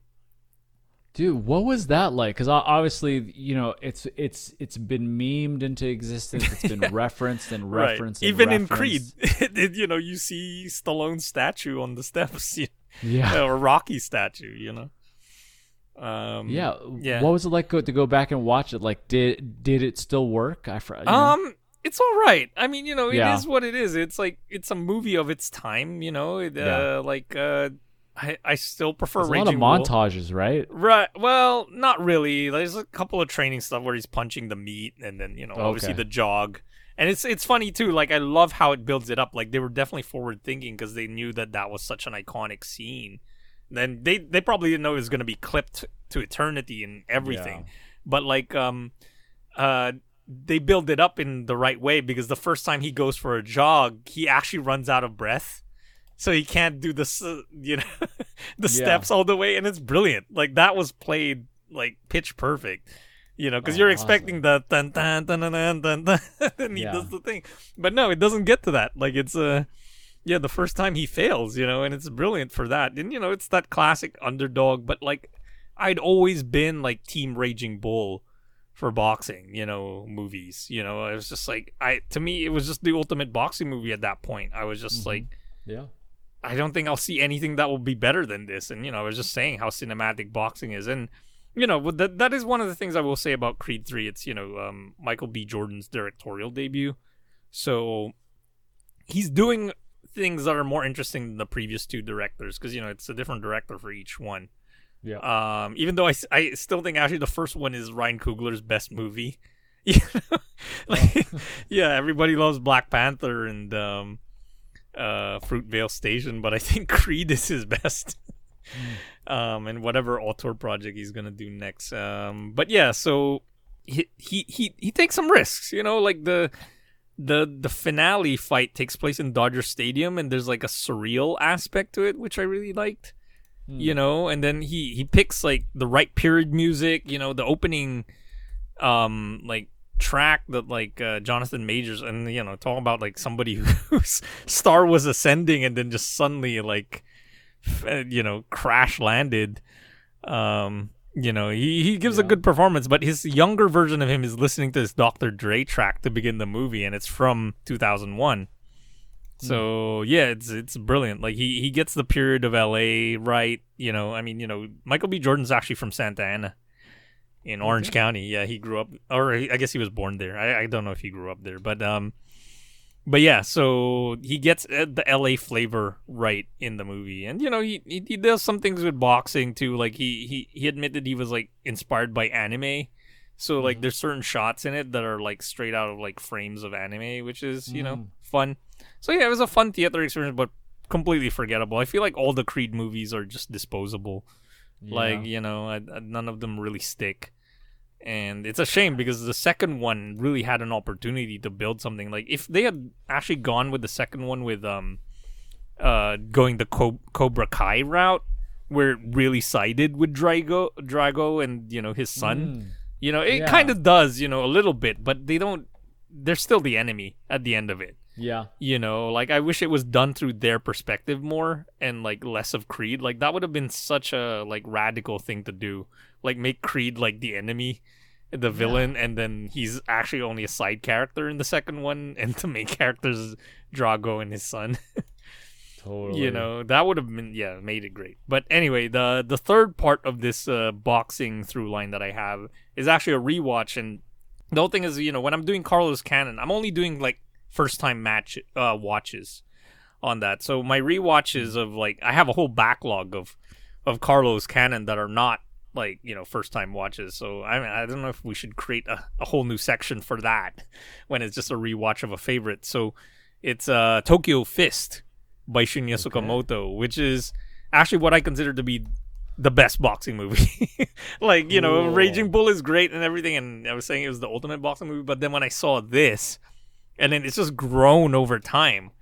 Like, it's just a completely, like, hyperkinetic, insane, like, boxing movie, or like a, a crazy man's, like, perspective on boxing, which is that it's monstrous and that, you know, you have, like, a relentless score running through it. And it, the beauty of it it's an eight, a sweet 87 minutes. And it packs so much in that runtime and like i remember too this was really i guess the gateway for me of like getting into these like uh extreme japanese movies because you know Tsukamoto was on the forefront of this. Like you know his his Tetsuo movie was really that. Like it really tapped into like the dark psyche of um you know the the most materialistic Japanese uh generation up to that point that you know grew up with like the kaiju and and that's actually the name of his production company by the way. It's Kaiju Theater. yeah. Um yeah, which is incredible to see. Uh but like uh yeah, like and anime and toys and all these material things that they, you know, they were raised on arcade games, you know, that kind of thing. So he taps into the dark psyche of that um with the Tetsuo movie. And yeah, this was still he at his peak, and I think it's his masterpiece. Like it just really is incredible. He also plays the lead guy, by the way. He he's also like a one man band. He he composes the music. He's the cameraman. He just oh does everything. Yeah, like he's he's he's a true like auteur. Like he has full control over everything, and he has like one of the most distinctive styles. Like you know, you just you know immediately you're watching a Tsukamoto movie. Like it's just yeah, he he, he he's one of the greats. You know. Awesome. I, has is this a movie that Jacob has seen? I know he's a. he's a I'm boxing curious guy. too, actually. Uh, yeah, because I, I we haven't talked about it. I mean, uh, I'd be happy to have him back for that, just to like get Yeah. into it. If he if he's never seen it, like even better, you know, to Yeah. get his first impressions on record. So Right. Cool. I would Um, love. To, uh, yeah, I'd I'd love to see it and, and get his perspective on it. Yeah. sounds dope. yeah, that'd be great. All right, Cool, dude. all right, perfect. So, what's your next dessert, Steve? All right. So my next dessert, the souvenir. Oh, wow! Yeah, baby. I finally got around to it. This is Amazing. another Carlo favorite. This is Absolutely. a total Carlo film. yeah, And man, I really liked the souvenir. Super captivating film, multi levels. You know the whole the the way that she just sets it up and knocks him down. Mm. Um, I don't know. I kind of like the way that Julie's kind of hanging out with her friends at the in the beginning. That's kind of how like I imagine you and your crew of friends, like you know, like in the early, you know, wh- whenever it was that you were hanging out with your New York movie friends and kind of chopping it up.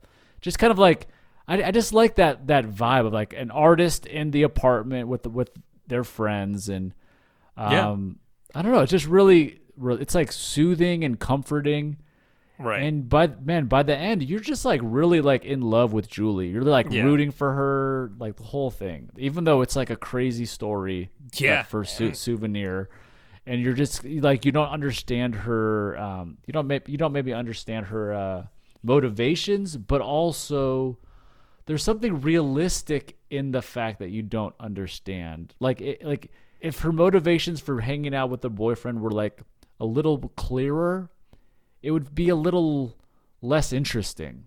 I don't know. Yeah, and I mean that that's what Joanna Hogg does so well. She's just such a great subtle filmmaker. Yeah. You know, it, it's just there there's new things you can discover with these movies. I think both of these movies too I saw in the theater twice. Like I actually went back and and saw them because I I just enjoyed them so much and like I feel like part 2 was even more affecting the second time around. You know, because I already knew where it was going, but like at the same time like those beats that it hits like yeah Part two is awesome. Yeah, and so Yeah. yeah, part two is my last uh, dessert. Oh, Um, okay, that's it. I, I thought you had sou- more. yeah. No, yeah, oh no, no. Okay. Sou- yeah, souvenir part two, dude. It's um, it's just like you you get to see Julie happy. You're like rooting for her the whole time. Yeah. Yeah, you just get really connected to Honor. Honor, Yeah, uh, Byrne, yeah. Who's Swinton actually Byrne. Tilda Swinton's real life daughter, and they play mother daughter in the movie. Yeah, I've, I I just haven't had that that feeling in a while where it's like you're hanging out with a specific with one specific actor for a long period of time. You're just like there with them and liking what they're up to and rooting Right. for them, and it's really it's really sweet. And then her family is like really cute, you know, Yeah. like Yeah, the dad's kind of like the hobbyist type of dude. who, Yeah, like keeps out yeah. of like issues and shit. Like he doesn't want to talk about that stuff. It's so Yeah. awesome. It's just so real. There's that whole scene in part two, I think, where I think Julie spills something. Oh, like, yeah, yeah, bre- no, it was like- something Yeah, it was um an urn that like um that the that the mom made, made- in ceramic class. Yeah, yeah, And, it, and they were just talking about like how long ago it was, and I mean that that's just like I, I don't think Tilda Swinton gets enough recognition for her roles in this movie because it's just it's so Yeah. well she's not on screen for very long, but when she is, she makes it count because the whole thing she just really downplays it for Julie. Like you, you know, she's just Yeah. saying, "No, it's fine. You know, it's okay. Like we can get another one, or I can make another one." You know, she's just. But Yeah. obviously, it was like something that was so important to her, and she's probably devastated inside. But she doesn't want to affect her daughter, so she kind of downplays it for her. Yeah. you know, Really and, Yeah, cool. it's really brilliant. And I mean, you know, there's just so many things. This is like a a, a turning point, I think, in in Joanna Hogg's uh, filmmaking. Hmm. I mean, not necessarily her career because it's like even though she's got like the A24 machine behind her, Mm-hmm. like there's not much support for this because it's not a horror movie. you know, it's not the typical A24 fare. You know, there's nothing memeable about the souvenir. you know, God. uh, it's just like, but the endings are so good. The ending oh, of part so one, powerful. Yeah, when when she walks out and you see the landscape that you've been seeing earlier in the Mm. film, and then in two, when you you know you kind of. I, I think the last shot it's like it's like a, the apartment. She's back in the apartment with her friends, and then it but then it pulls out and it's like it's being shot uh, in a studio, and you, Yeah. then you hear cut, Cut. yeah. and, you- and, and you just remember that it's oh yeah it's a film within a film within a film that just that, Right. that whole Yeah, that they were shooting in the same studio that the her movie was being shot in, basically. Right, It was all yeah. one. It's actually like an airplane hangar, you know. And then they Yeah. Mm-hmm. showed the door how it's open, and that's like some one of the most like incredible images from the movie. Totally. Yeah, But- and it's just it, it just takes a lot of it's a movie that calls for a lot of reflection after, which I always Ah, really yeah. like. You know, start Right. thinking about it, and um, you know, you you, you know, you you start googling. Okay, what else has Honor been in? And you, And want to like, you- Yeah, I know it's like you want to follow her, and then it really helps me because I saw Eternal Daughter before I saw Right. the yeah. So it's strange, and- yeah, because of the and so now Yeah. I kind of get, oh, this is why Amanda had it at her number one, and you had it, I think, in your top five. yeah, It's because it's like you've been hanging out with these people, yeah, and then the Eternal Daughter is really sad that it's like it's like damn. right, and yeah, and that's what I was wondering too, because Yeah. um, when you saw it, like I asked that question on the show, was just um, does it Yeah. still carry weight for somebody who hasn't seen the previous souvenir movies? Because Yeah. it, it, it's all part of it. You know, I mean, you could say that they're a trilogy, even though Yeah.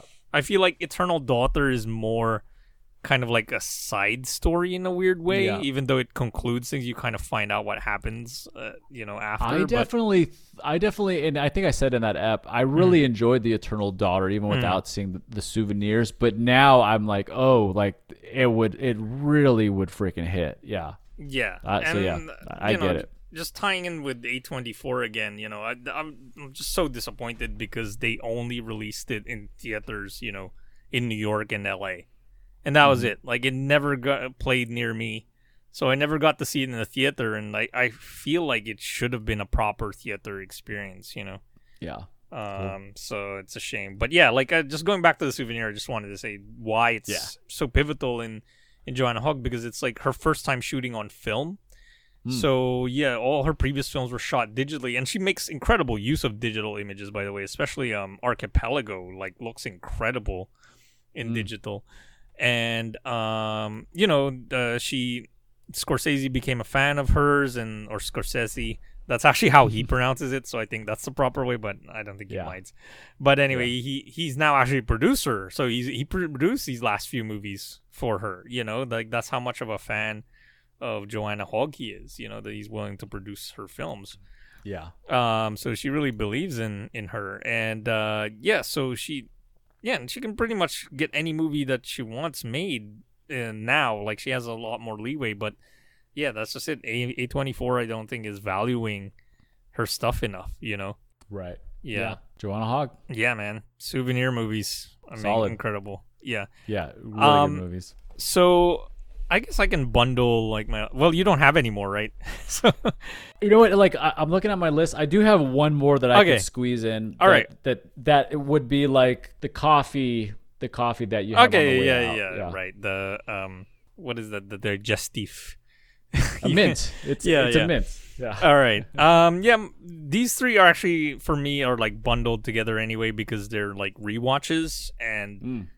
they all kind of affected me in a different way from what I originally saw them as. So like the first one is The Aviator. Uh, Martin Scorsese, Right. and you know, there's all this hype about Killers of the Flower Moon. You know, everybody's like, "Oh man, it's finally finished," because you know it was supposed to come out last year, and you know the the other thing that I saw in the big announcement, it goes wide on my birthday, on October 20. So that's Yeah. gonna be my birthday movie for sure. Shout out. Um, and then there was this whole this fuss about the running time. Like originally it was like reported it was gonna be four hours long, and then now they've kind of settled at the time of um, uh, three hours and twenty six minutes, and it's actually shorter than Irishman. okay, um, good. Good. Yeah, uh, and you know it, it's gonna play at Cannes, and then people are like, you know, going crazy because the only image from the movie is still the same after all this time. It's kind of like the whale, where they were like, you know, is that the only image from the movie is just the the, the semi profile of uh, Brendan Fraser. So it's this photo of Leonardo DiCaprio, and he's looking very jaundiced and like staring up and like very bony. And he you know um lily gladstone is sitting next to him and like just staring at him while he's staring upward and people are just going crazy because that's the only image that we have of the movie there's no trailer yet and all that but the hype is real you know everybody's like psyched for for this movie um uh but yeah so i went back to an early leo collab that he did and i think it was their second go around and it, I actually I thought after Gangs of New York they would never work together again. Just hearing the stories of the production, but you know I think he's now done more movies with Leo than he has with uh, Robert De Niro. So yeah, they're Wow. yeah, so their collaboration has been far more you know like um lucrative, I guess. Wow. Um. So yeah, this was the second movie they made, and I just remember thinking like it was okay when I saw it, but you know this whole thing of like we've been talking about like saving things for later. I've been thinking about it in in the sense of, um, sometimes I do I did feel, especially when I was younger, that there were movies that I just wasn't old enough to comprehend, even mm. though I was like in the eyes of the law an adult, you know. But it's just you have to experience a little more to really like for certain things to resonate for me, especially like those movies that are like targeted for adults. Like you know, mm-hmm. going back to the singles, like that's another movie that's hard to relate to if you're a teen. You know, like you need to be a young adult to really understand it. You know. Yeah. Um. So it, I I feel like Aviator was that movie. The only thing that resonated with me my first go around was that. And I missed this in the theater for some reason. I'm like, man, I- it's a Scorsese movie. It's an event. I should have seen it in the theater, but somehow I only caught up on it on DVD. So that also might have affected my my viewing of it. Um, but yeah, the only part that really resonated with me is um, I have the same habit as Howard Hughes does that the Leo portrays, and it's not one of the crazier ones like pissing into Coke bottles or Yeah. Yeah. or picking at my skin and like washing my hands several times, you know, over and over until it bleeds. Um, no, the the thing that he does is he says things like over and over again. Like I have that condition. Oh yeah. Yeah, I, I tend to like repeat things over and over, and I've driven like many of my past girlfriends crazy, and they'll probably list that as one of the things why they broke up with me. Sure. Is because I just kept on saying things over and over again, especially when it's like another line that really resonates with me is in Elf when he's like, Francisco. Yeah, that feels good to I say. love that scene. Yeah. Yeah. So that that's I think his one in the movie in in Aviator is more like a compulsive like damage thing, whereas mine is just like I really enjoy the sound of how some certain things sound, so I say it over and over again. Yeah, but it was just like man, I really related to that with the Aviator, Totally. and now you know like 20 years later, watching it again, man, like uh yeah, it it just resonated with me even more. You know, I guess the other thing that it didn't I took me out of it was just how episodic it was when I first saw it. You know, I was just like, oh, it's just moving on, like it's an and then and then this, and you know, it is based on Howard Hughes' life, so it's like focusing on moments of it, but it just felt like it didn't have like a a good through line the same way like you know Goodfellas did. You know, where that's also based on a real person, but you know, he created a narrative, and I think even um Wolf of Wall Street later on has that that through line as well. Whereas um yeah um uh, Aviator just feels like it's chunks of Yeah. Howard Hughes' life, you know, that we're seeing, um, with no connection to the next thing. Uh, but I enjoyed it as it was, you know, um, now being older, you know, like realizing Totally. like, yeah, there's this one sequence that's I don't think gets enough love, which is when he he first visits the um Katharine Hepburn's like uh estate in Connecticut. Hmm. Uh, and she meet, he meets the family, and I think it's like over Thanksgiving, and then like he he pushes back on them because like he's it's funny like Howard Hughes is like the opposite of Jordan Belfort. Like that's also what I like that there's a difference between the two billionaire uh roles that um uh that um Leo's playing, you know, and you know almost a decade in between the two of them. Um of like he, the way Howard Hughes is more he's also from humble beginnings but like he never forgot that in a way you know it was just like he had a bigger playground unlike jordan belfort who is also from humble beginnings but like he's he gets obnoxious and arrogant about it. So that's the whole confrontation because you know the hepburns are basically like royalty like you know they they they have generational wealth. So when he pushes back on them you know and it's just like one of the most awkward like dinner scenes ever filmed i think. Just like the tension is an all-time high. And you know he you know the i think like one of the the aunts like makes a an aside of like you know we don't um you know we money's no object to us or something like that and and then um howard hughes pushes back and says well that's easy for you to say because you have it you know and it's just Mic like drop. yeah, exactly. And you know, it was an early role for um uh Cate Blanchett. She plays Katharine Hepburn and she's she's so over the top. Like and she won an Oscar for this. This was her first Oscar and you know, this is why the thing I'm not really a believer in in Cate Blanchett even though I love her as a person. She's like really Yeah. charming. And she has done some good performances, but this is just her like fully like acting in quotes. You know, like Right, you yeah, see yeah. it like all the way. Um, but yeah, I just appreciated more, and I think yeah, it's it's definitely I think up there for me in terms of Scorsese's. Like I I can see myself like rewatching it again. I mean, you know, the sequence everybody talks about, whether no matter how you feel about the movie, the plane crash scene is just incredible. Crazy. Yeah. Yeah, just a brilliant shooting by Scorsese. You know, it's like he's he's at the top of his game there. Um, but yeah, I enjoyed it. So it, it's it kind of has moved into Carlo's Canon in a way. You know, Yeah. uh, it's definitely a song. there we go. And it's funny. Uh, yeah, this is work. Uh, that was yeah, that was a loud cannon. Um, but yeah, it ties into my my last few choices because you know these are rewatches of older Carlo's Canon pre movie food. Um, so the other two are um, basically um, five obstructions and two lane blacktop. And oh man, like five obstructions has always been like a favorite of mine, and I revisit it often. Um, like at least once a once a year. Um, but like yeah, somehow this viewing was completely different from the previous ones, where it just really resonated with me. Like uh, I guess maybe because I am getting older, and it's about like challenging somebody creatively who may have like been stagnant. You know, um, yeah, it's just brilliant. You know, like and it it just goes to show too like Jorgen Leth, the filmmaker who Lars von Trier is challenging, like he has his his tools and like he has his set ways that you can recognize a Jorgen Leth movie. And I've seen other movies he's made uh, uh since then, and like I can just tell he has like this signature about him. And you you know Jorgen Leth because you saw him in Clown. By the way, Yeah. you know he yeah he's he plays Jorgen. He's the one who takes the the beak. Um, Yep. What what they call big beak beak tweak. The big tweak. yeah, he takes it because he didn't read the book either. And then so um funny. and then yeah, he's the one who introduces the idea to to Frank of the you you have to give her a pearl necklace, which makes it even funnier because he's like this elder statesman director and he's telling God. like this really dirty piece of advice.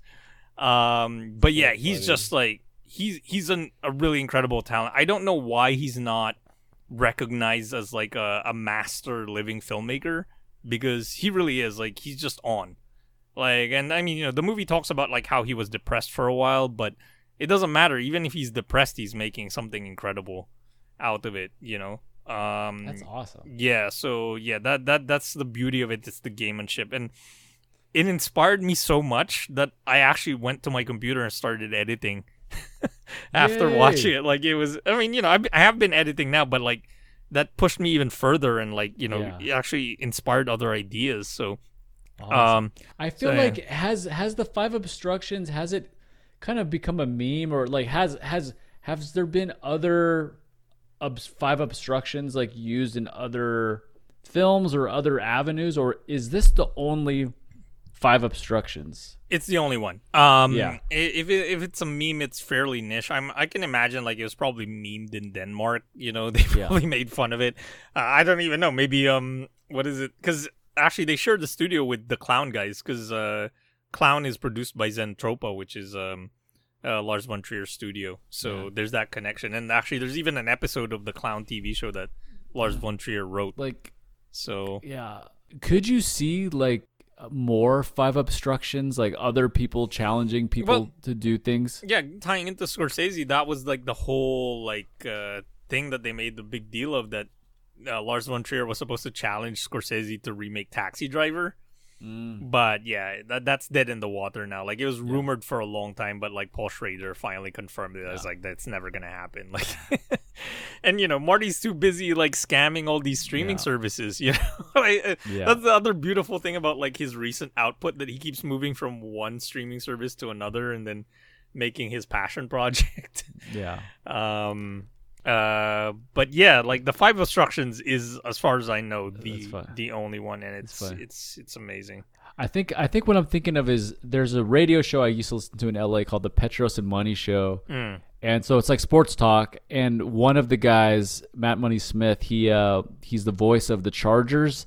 Oh. And whenever the Chargers were like in the playoffs, Petros would give him five would give him like obstructions, which was basically like challenges like for whatever town the Chargers were going to. Like say they're going to Baltimore. yeah Matt would have to like do these five things in the town. You know, like d- like drink a Natty Boh, or you know, you know, th- you know th- things that were like Baltimore centric, or whatever mm. whatever town it is. Yeah. So it was like they were using it as like a as like a fun bit. Like, okay, I'm gonna give you these five challenges. Yeah. yeah i mean fun. yeah they it's possible that they were inspired by it even though it, yeah it's not them like it's more challenges than like you remaking your own movie exactly. because yeah, that that's what yeah. the five obstructions is You- and you know it actually works for this format because um and that that that was always going to be the problem with Taxi Driver because it's a feature length film. Like to remake it five times would like cost so much money.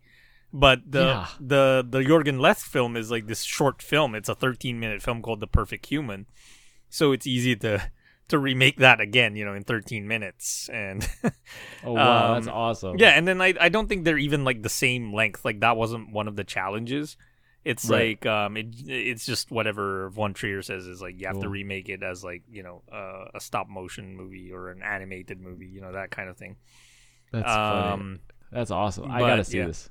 Cool. Yeah, it's it's great. I mean, the only thing that I would say is that I wish they would release like an extended edition, which actually shows you the the full remakes, because you only get like clips from it, which is kind of disappointing. I wish you could see the full remakes, all five of them. Um, but yeah, that's a that's definitely a old timey Carlo's Canon, and I think it's even like gone up in esteem since uh, I've added it. And then the Sweet. yeah, the last old Carlo's Canon rewatch is um uh Two Lane Blacktop, which is also like a perennial uh thing that I just put on. And um yeah, how to describe it? It's basically like an existential like road trip where these two young guys like get challenged by um by a guy who's driving a GTO and that's his name is GTO. And he it played by Warren Oates brilliantly and like he challenges him to a race and um, it's for pink slips. But then the race kind of gets forgotten, and that's the whole existential part of it. It's like, are they still racing at one point? And then it has like just an incredible like oblivion ending, you know, Oh. where yeah, it, it's like one of those things that it, it really works more in theater, uh, you know, in, the cinema to see that ending. Like it just it it doesn't quite translate when you're watching it at home. Um, but yeah, I, I'd always heard about this ending. The ending was legendary. That's what I knew the movie about. But then I realized, oh, what leads up to that is also brilliant. You know, if you're you're into something that's like it's a it's a very like languid and laid back kind of racing movie, strangely enough. But yeah, it's Yeah. basically and the cast too is incredible. And a lot of them like this is their only role. Like James Taylor, That's crazy. that yeah, he James plays the driver. Driver. Yeah, and he's brilliant in this. And I, I hate James Taylor's music. Like I can't really stand it. Whoa, that's Yeah. a Scott take. Yeah, I'm not. I'm not a fan of, of James. Taylor. I do That's like his, his record covers though, especially um, "Sweet Baby James." That's a great cover.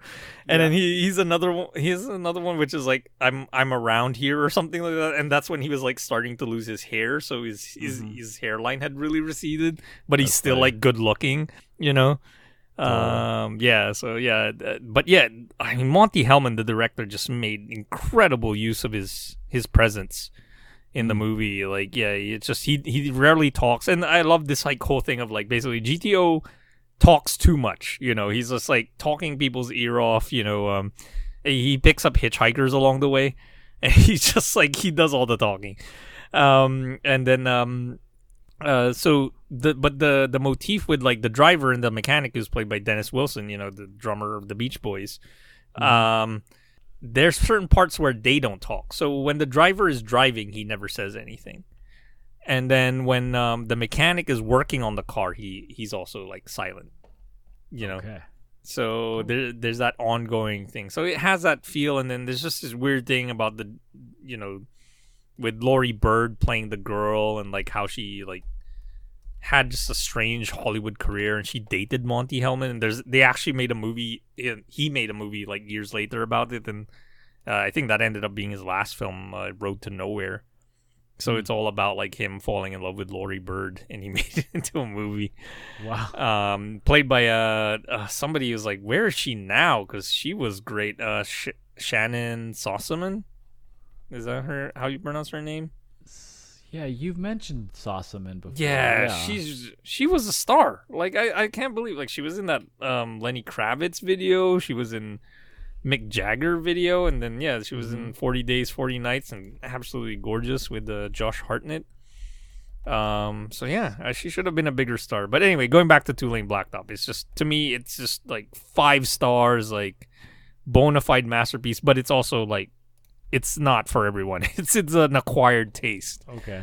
you Cool. know but I, I fucking loved it so Okay. yeah Awesome. all right Carlo. so you had one more Oh sure, yeah. Th- this is just, just like a little mint. Um, this was a movie I think you you wanted you you were just curious like what I thought of it. Oh, okay. Um, only lovers left alive. oh, okay. Yeah, you saw that. Yeah, I, I rewatched part of it recently too. Yeah, this one was a little bit of a sleepy one for, for me, sure. but it's it's um the way I, the way it felt like it felt like watching heroin addicts, um, but Well, but that we're having that we're having cooler conversations. Yeah, Um, yeah. It's definitely like Jim Jarmusch trying to get his fandom out of his system. Yeah. Oh, Yeah, and also, I mean, you know, it's also about him and his his his partner, who's he's been with forever. But I don't know if they ever got married. Him and uh, Sara Driver. Oh, okay. So it's it's the first of two films that kind of are about their relationship. right. Um, so it's that one, and then um, the other one, which I think he does so much better, is um, Paterson. Well, maybe that's Yeah. less about their relationship directly, because you know I don't think Sara Driver is anything like um, uh, what's her name? Uh, the actress Laura. Paterson. Yeah. Yeah, uh, Golshifteh Farahani. She's one of my favorites. yeah. Um, but yeah, like definitely like I guess the better times uh, of them, and like I guess maybe it's like a reimagining of who he would be if he just had a nine to five. He would be a poet who drives a bus. Right. Um, Yeah. So there are some personal aspects to it, but yeah. Yeah, only lovers left alive. Just like seeing seeing them as vampires, like it, it's it was like really cool for like the first twenty minutes, but then Yeah. going two hours was a little bit like, all right, I think I think I've seen right and I, I i think for me the the big flaw is actually that it starts to try to have a plot towards the end and i'm like you didn't need this like i would have been fine if it was just a hangout movie yeah, that's what it wanted to be. Was like I want to see these people in first in. You know they're in Detroit and then they're like in Mm. Tangier. Rome, or- Tangiers, Tangier. Yeah, yeah, yeah. Yeah, yeah. So they're like in these cool spots, but they're you know still trying to get blood and you know, and they're doing in it in a in a like a victimless way of like Yeah. not having to bite people like just getting it illegally like under the table from like Yeah, exactly. hospitals and Yeah. shit yeah, which is better because it's like cleaner blood and all that Yeah. so Yeah, that's cool. Um Yeah. yeah yeah I, I guess also yeah my when i tried rewatching it, i mean i fell asleep you know uh Yeah. but uh, it, it it it just made paterson i think resonate more for me because jim jarmusch was kind of in that mode so like jim Totally. jarmusch i mean paterson felt like it was he was like invested and engaged whereas yeah only lovers left alive is kind of a lazy movie i'll just say it you know Yeah. even though great soundtrack like you know composed by jim jarmusch and uh, uh Yeah. his band what is it squirrel and uh, jozef van wissem just incredible soundtrack um Yeah. but yeah Yeah, we'll say like Paterson keeps growing on me. It's one of those it's like Mm. my, my my initial watch. I remember I was a little nonplussed on it because I thought it I thought it was gonna be a, a different thing. I kept waiting for the hat to drop. But. Right. now that I kind of get it, and, and I really think fondly back on Paterson. yeah because yeah. i mean it also kind of has that flaw that i mentioned with with only lovers of the it tries to kind of have a plot towards the end when it's just like beautiful in its own kind of like Yeah. drifting way Yeah, you know, but the- exactly. but it's more forgivable in Paterson, and yeah, Yeah, for I mean sure. that was just like talk about Carlo's Canon. That was instant canon, and like I- yeah, I, I guess I've told this story before. How I you know I watched it four times in the theater when it was Amazing. out. So, Yeah. um, just Yeah. just to be sure. yeah, and I was sure. Yeah, by the fourth time, I was just like, yeah. All right, so I guess this is my last, and yeah, the, the, those were like rewatched Carlo's Canon, but this is like the new like first like Okay. watched like my nominees for for entries, and you know this might be also like what makes them eligible for um uh the um the bracket challenge for Cool. next year. Okay, um, let let's make it official. One second. All right, here we go. So I got three, or technically four, but one is like a short film, a short film paired with a feature. So uh, yeah, I'll get that one out of the way first. That's uh, Godard, and uh, he actually made these two like I think, you know, within a year of each other. Um, and that his feature is um, Eloge de l'Amour. I don't know if I'm pronouncing that correctly. I should be better at this because I'm learning French. And the uh, the the short film is De l'origine de uh, dus, uh, I, uh, well, 21st century. So origins of the 21st century. I'm not even gonna try anymore. Um, and the other one is uh, In Praise of Love.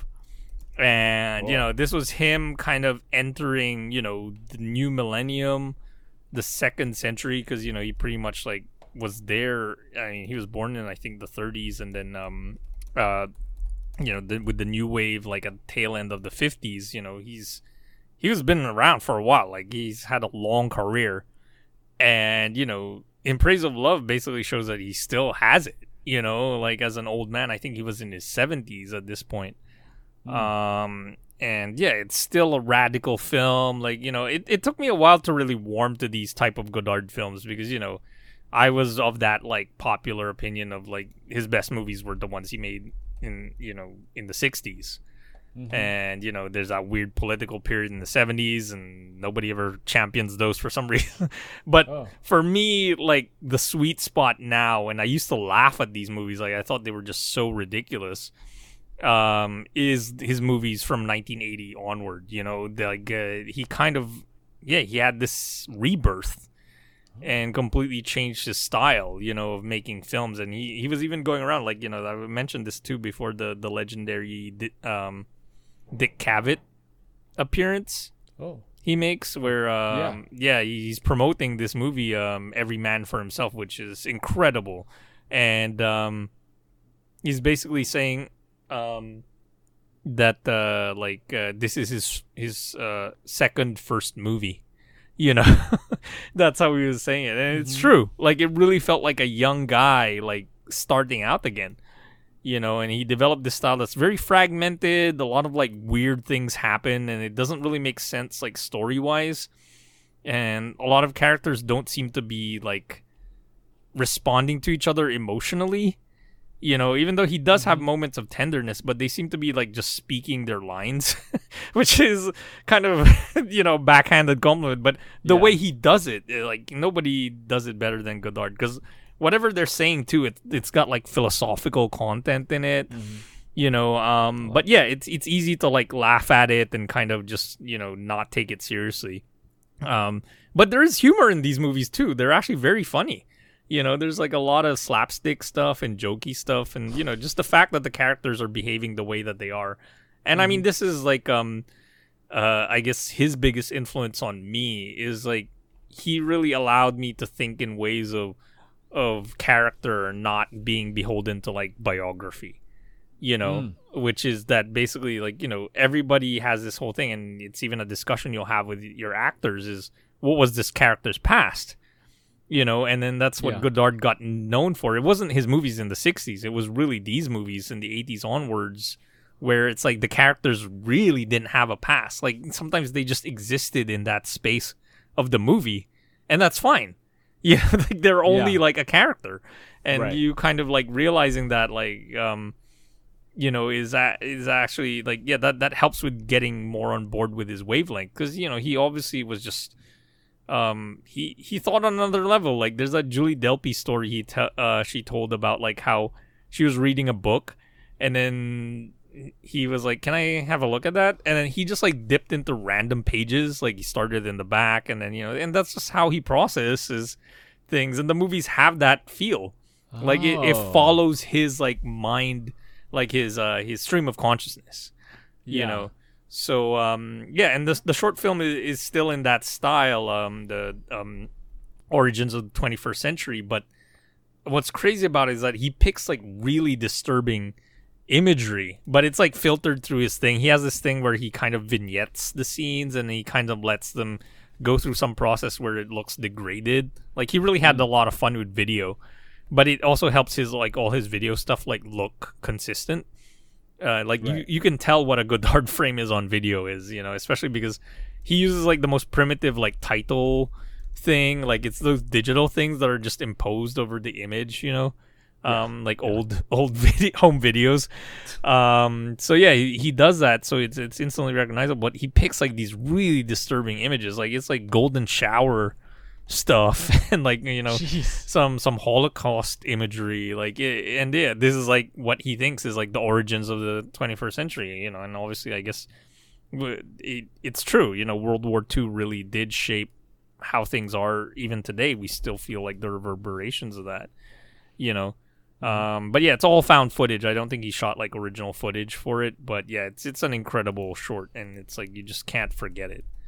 So Awesome. Yeah, So that's that the, that's the Godard pair. of the 21st century. Yeah, and in praise of love, which I didn't even comment that much on. It was more like what was around it, but yeah, it's an incredible black and white movie. Like the black and white on it is just like yeah, it's very inspiring. It made me wanna like shoot in black and white, you know. But Godard always does that. He inspires me not only to like make a movie, but he also inspires me to write like letterboxd reviews. like all my Godard viewings always have like uh you know um an inspired like uh, review from Nice. it. So yeah, um, yeah, I just uh, I, I, actually I, I feel like I've gained a lot of followers on Letterboxd because of my Godard reviews. Like that's one of the things that I'm known Oh, for. cool. Yeah. good. So um yeah, so those two Godard pairings. Okay, uh, so I have two more. This is it, and then Here we go. the finish line. Final stretch. Okay, so this is my fi- now my favorite Marvel movie. Oh, And- okay. it's kind of a cheat because it's not actually MCU. it's That's one okay. of the times when Marvel was still kind of in between studios and the MCU hadn't started just yet. Or no, actually it did, but like it was still like not as unified. Like yeah, this was actually in the middle of it. I, I completely forgot. Yeah, it was, this I think actually came after Avengers, the first Avengers movie. Um, but yeah, I'm talking about like the Marvel Knights label, which only did two movies, and one of them is fantastic. I haven't seen the other one yet. It's Ghost Rider: Spirit of Vengeance. okay. with Nick Ghost Cage. Rider. Oh, that one. Yeah, it's yeah, the yeah. second Ghost Rider movie. It's not the first one. Okay. and I haven't seen the the first one, and I don't really plan to. But the, the main attraction for me of watching the second one was because it's directed by Neveldine Taylor, um, who are the the guys who are most famous for the Crank movies, Mm-hmm. you know. And so this is them like with the big studio money to play with, you know. But Oh, uh, yeah, uh, it's a really enjoyable movie, and it does things that Marvel, the MCU would never do. Like Disney, Marvel would never like show Ghost, go, uh, Ghost Rider like pissing flames.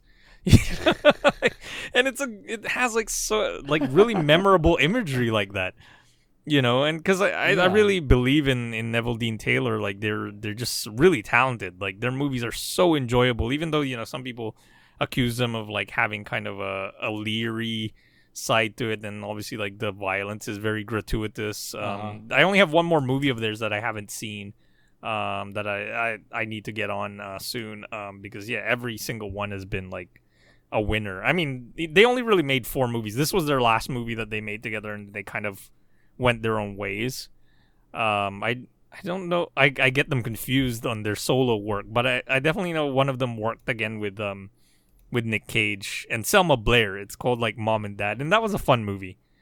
Yeah, and the other thing about Neveldine Taylor movies, they're always under ninety minutes. Like they they move at a clip, and they're so inventive. Like you know, talking about action, like they do it so well. Like two Crank movies are brilliant, and you know they're also digitally shot.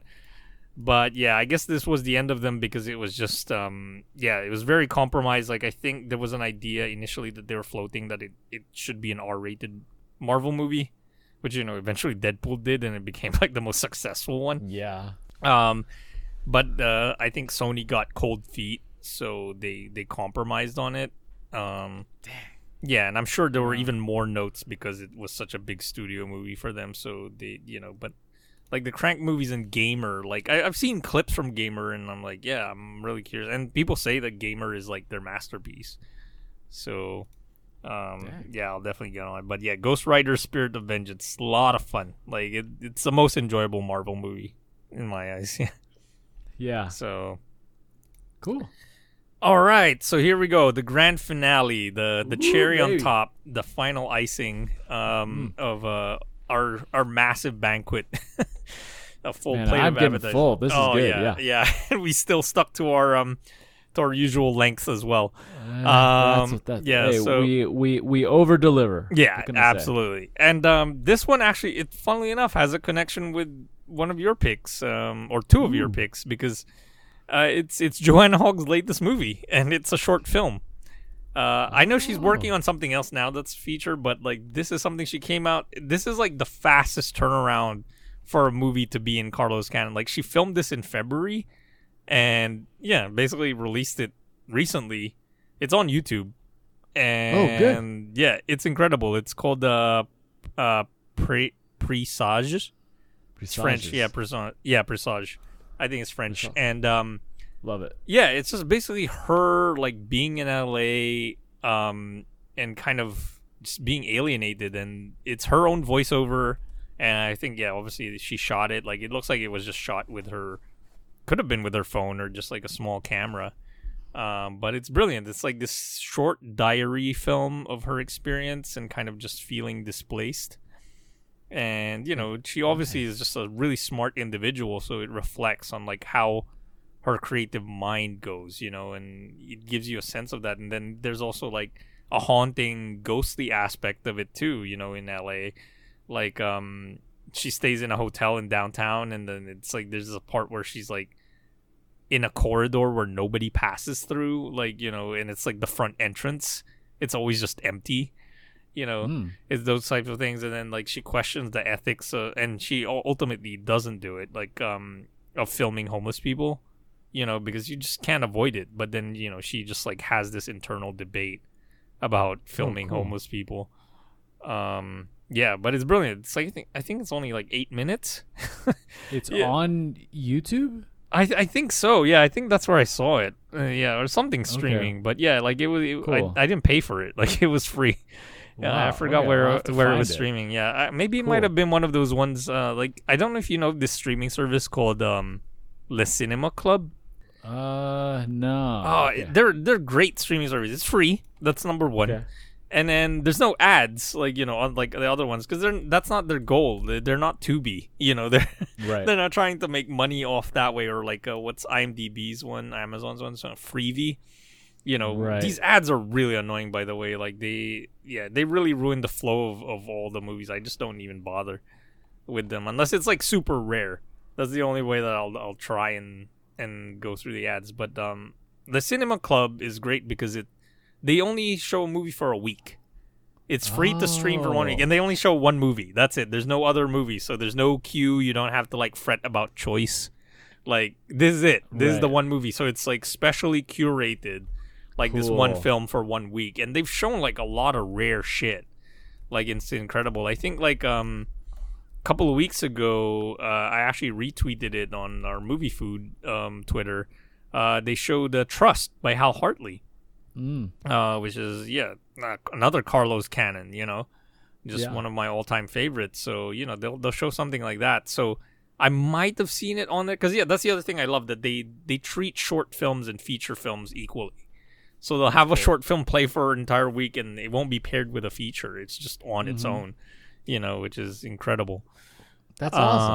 Um, yeah. So yeah, uh, shout out the the Le Cinema Club, like really Yeah. great streaming service. So, it, but yeah, I'm not sure if they they showed it, but I just know that it's part of the same program that like um, it's like a bunch of commissioned films by the Pompidou Center in France. Cool. That's why it has a French title, even though it's shot in L.A. Yeah. Oh, I think I found it on the Pompidou Center. Oh, there you go. Website. Yeah. so there you go, and yeah, and it has French subtitles. And yeah, the other film I think I had mentioned before that I'd seen that was under the same uh, commission was uh, Richard Linklater's um, uh, Another Day at the Office, which is also fantastic. You know. Um, but yeah, that's uh, that's my final uh, yeah Carlo's Canon, and definitely like I think um, yeah it's it's one of the 2023 movies of this year, and I think it's gonna be on my list at the end of the year. Yeah, presage. That's a good. That's a good one to end on. We're Hell yeah. we're we're the Joanna Hogg show of record at this point. Yeah, yeah. I mean, yeah. We we should form like a, a podcast alliance, you know, because like zebras is also like a big Oh hell yeah. Joanna Hogg. Um, Zebras, zebras. yeah. Yeah. We got to get you back on there to chop it up. Yeah. Oh yeah. Awesome. Yeah, for sure. Um, well, all right, baby. Let's bring this thing home. Uh, oh, actually, no. Okay, I have like a mini game. Like, like Oh, okay. I, I, I, I don't want to call it the game, but I came across like a piece of trivia that I thought this was a, this would be something I think Carlo would enjoy. okay. So, Let's do it. so it's a, so it's it's not officially the game. Okay. Um, so I, I, I heard this, uh, in in in the year 1988. Okay, so you know, think back. Mm-hmm. Um, there were three movies that featured a steamroller death. yeah. Um, now, I don't know. So do they come to mind for you? Can Oh, you one for sure, because I mean that made such an impression on me as a kid. Um, it's uh, Who Framed Roger Rabbit. correct? Okay. um. So the other two are um. Yeah. So. Steamroller Deaths, there's something comedic about it. So these other two are also kind of comedies. Can you think of like 1988 comedies? Does that help Uh, I, ring I, a bell? I'm trying to remember if there was one in um in Naked Gun, the first Naked Yes. Gun movie, Correct. and it was like moving so slow that he could have actually gotten out of the way. Yeah. oh, it's That's so right. good. Oh, it comedic like genius. There might have been like the end where it's like the guy falls off of the stadium and then he gets Right. walked over, Yeah. walked over by all these things. Yeah. Yeah, who Um, was the villain in the first one? I, I'm blanking on it. Is it was it Goulet? Ah, no, he's no, the second oh no, one. it's uh Montalban. Oh yes, Ricardo. Yeah. Yeah. he's brilliant. Yeah, Yeah, I mean. Goulet was the best thing about the second one, but yeah, Yeah, like, Goulet is the best. It, it's the most unremarkable and forgettable Yeah, of the two. Yeah. of the three. You- yeah, you called this a bust? Well, yes, it's very impressive, but uh, I have some work to do. oh, incredible. Oh, Um, still has so stitches. So th- the last steamroller death was in a fish called Wanda. Apparently, I kind of Oh, don't shit. remember that one. Yeah, I don't either. but Yeah, Yeah, yeah, because I mean, yeah. the the gag that I remember visually the most is the cat getting squished. yeah, But, yeah. you know but that wasn't the steamroller because that was the house falling on or the the Yeah. hotel or whatever it was the I think I think- foundation fell on the cat Yeah, yeah yeah. I But- think yeah. It might it might have been Kevin Kline who gets hit by the steamroller. I oh shit okay yeah i need um, to watch that again i haven't seen it in a long time but i remember just finding it so Yeah. funny Yeah, and i'm a But big it's fan of those guys you know um, yeah, for sure. yeah. all of them. Yeah. but it's, it's just kind of funny that like th- there was something in the water in 1987 and 88 where the three steamroller deaths got written written into things at the same time. yeah Kind that bizarre. collective unconscious because yeah they were all probably shooting them at the same time they had no idea Exactly. Yeah, like Wow. Some yeah, some there's like a PA who was on one who was like, "You guys got to put one of these in in, in this movie." I mean, that's not Uh, an arbitrary decision. You have to like get a steamroller and then have the effect of the person getting I mean, crushed. well, maybe that's what it is. They had a steamroller. I wonder if they were all at the same studio and they had a steamroller on set or something. Yeah. Oh shit! Yeah, I'm, I'm. Well, yeah. I mean, um, Naked Gun is obviously Paramount. What was um, Fish Who Framed Roger Rabbit? I think um, uh, Fish Called Wanda was also on Paramount. Oh my Uh, god. I'm not certain, but what a- is is Who Framed Roger Rabbit like Universal? all right, I'm gonna go to the. I think I, I gotta go to the wiki. Let's see if Okay. they have the studio. Uh, production companies. Uh, Tombstone Silver. Oh no, it, it's Disney. It's it, it's Touchstone. Yeah, that was um, Yeah. Disney's like adult. yeah. Okay. uh, okay, but yeah, they, you know they they tend to share studios. You know, like that's the whole thing Yeah. with like going on the Universal Studios tour that you see that you know not necessarily their productions also rent you know the backlot and shoot stuff Yeah. there. So yeah, they they could have just been on the same backlot. Pretty insane. Yeah. Yeah, that's awesome. All All right. right. Well, that's some great piece of trivia, Steve. Yeah, there, there you go. That that is classic movie food. Wow. Leave you with a little a little mint at the end of this this appetizer buffet, the Yeah. spring cleaning. It was kind Yeah. of like uh like imagining like if we if we if we're backed up with movies. It was like it was almost like like a plug of psyllium husk was just like rushed through like our memories and just like cleared Right. it all out. Yeah, and it's my favorite episode to do because yeah, I, I I don't have that many notes. Like I'm I'm drawing basically from memory. Uh, That's you good, know, Carlo. Yeah, I'm more riffing on on these type of episodes compared to like the ones where yeah we focus on one movie. I have my notes. You know, it's like a whole Oh, yeah. thing. I've I've done research and Oh yeah. you know formulated Yeah. my thoughts. These are just like Yeah. whatever I was thinking at the moment. That was it Exactly. about that movie. So. Well, we will be having a couple of, of our more standard app coming up soon. Also, some atypical apps. So yeah, season two's off and running. I'm, I'm yeah, I, I love it. that we're we're being radical about our structure and and changing it up. Yeah. So for sure, Let's change it up. hell yeah. But um, but it, so as you know, we have a Twitter. If you want to follow the show, you go to at Movie Food Pod. Carlos Twitter at Carlo Kino with two Ks.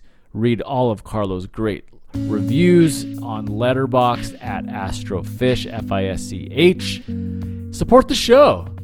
Help us out. Come on. Yeah. We're uh we're on Patreon. Patreon.com slash movie food. You can follow me at uh, at Pit Hits on YouTube or at Steve Positron on Twitter.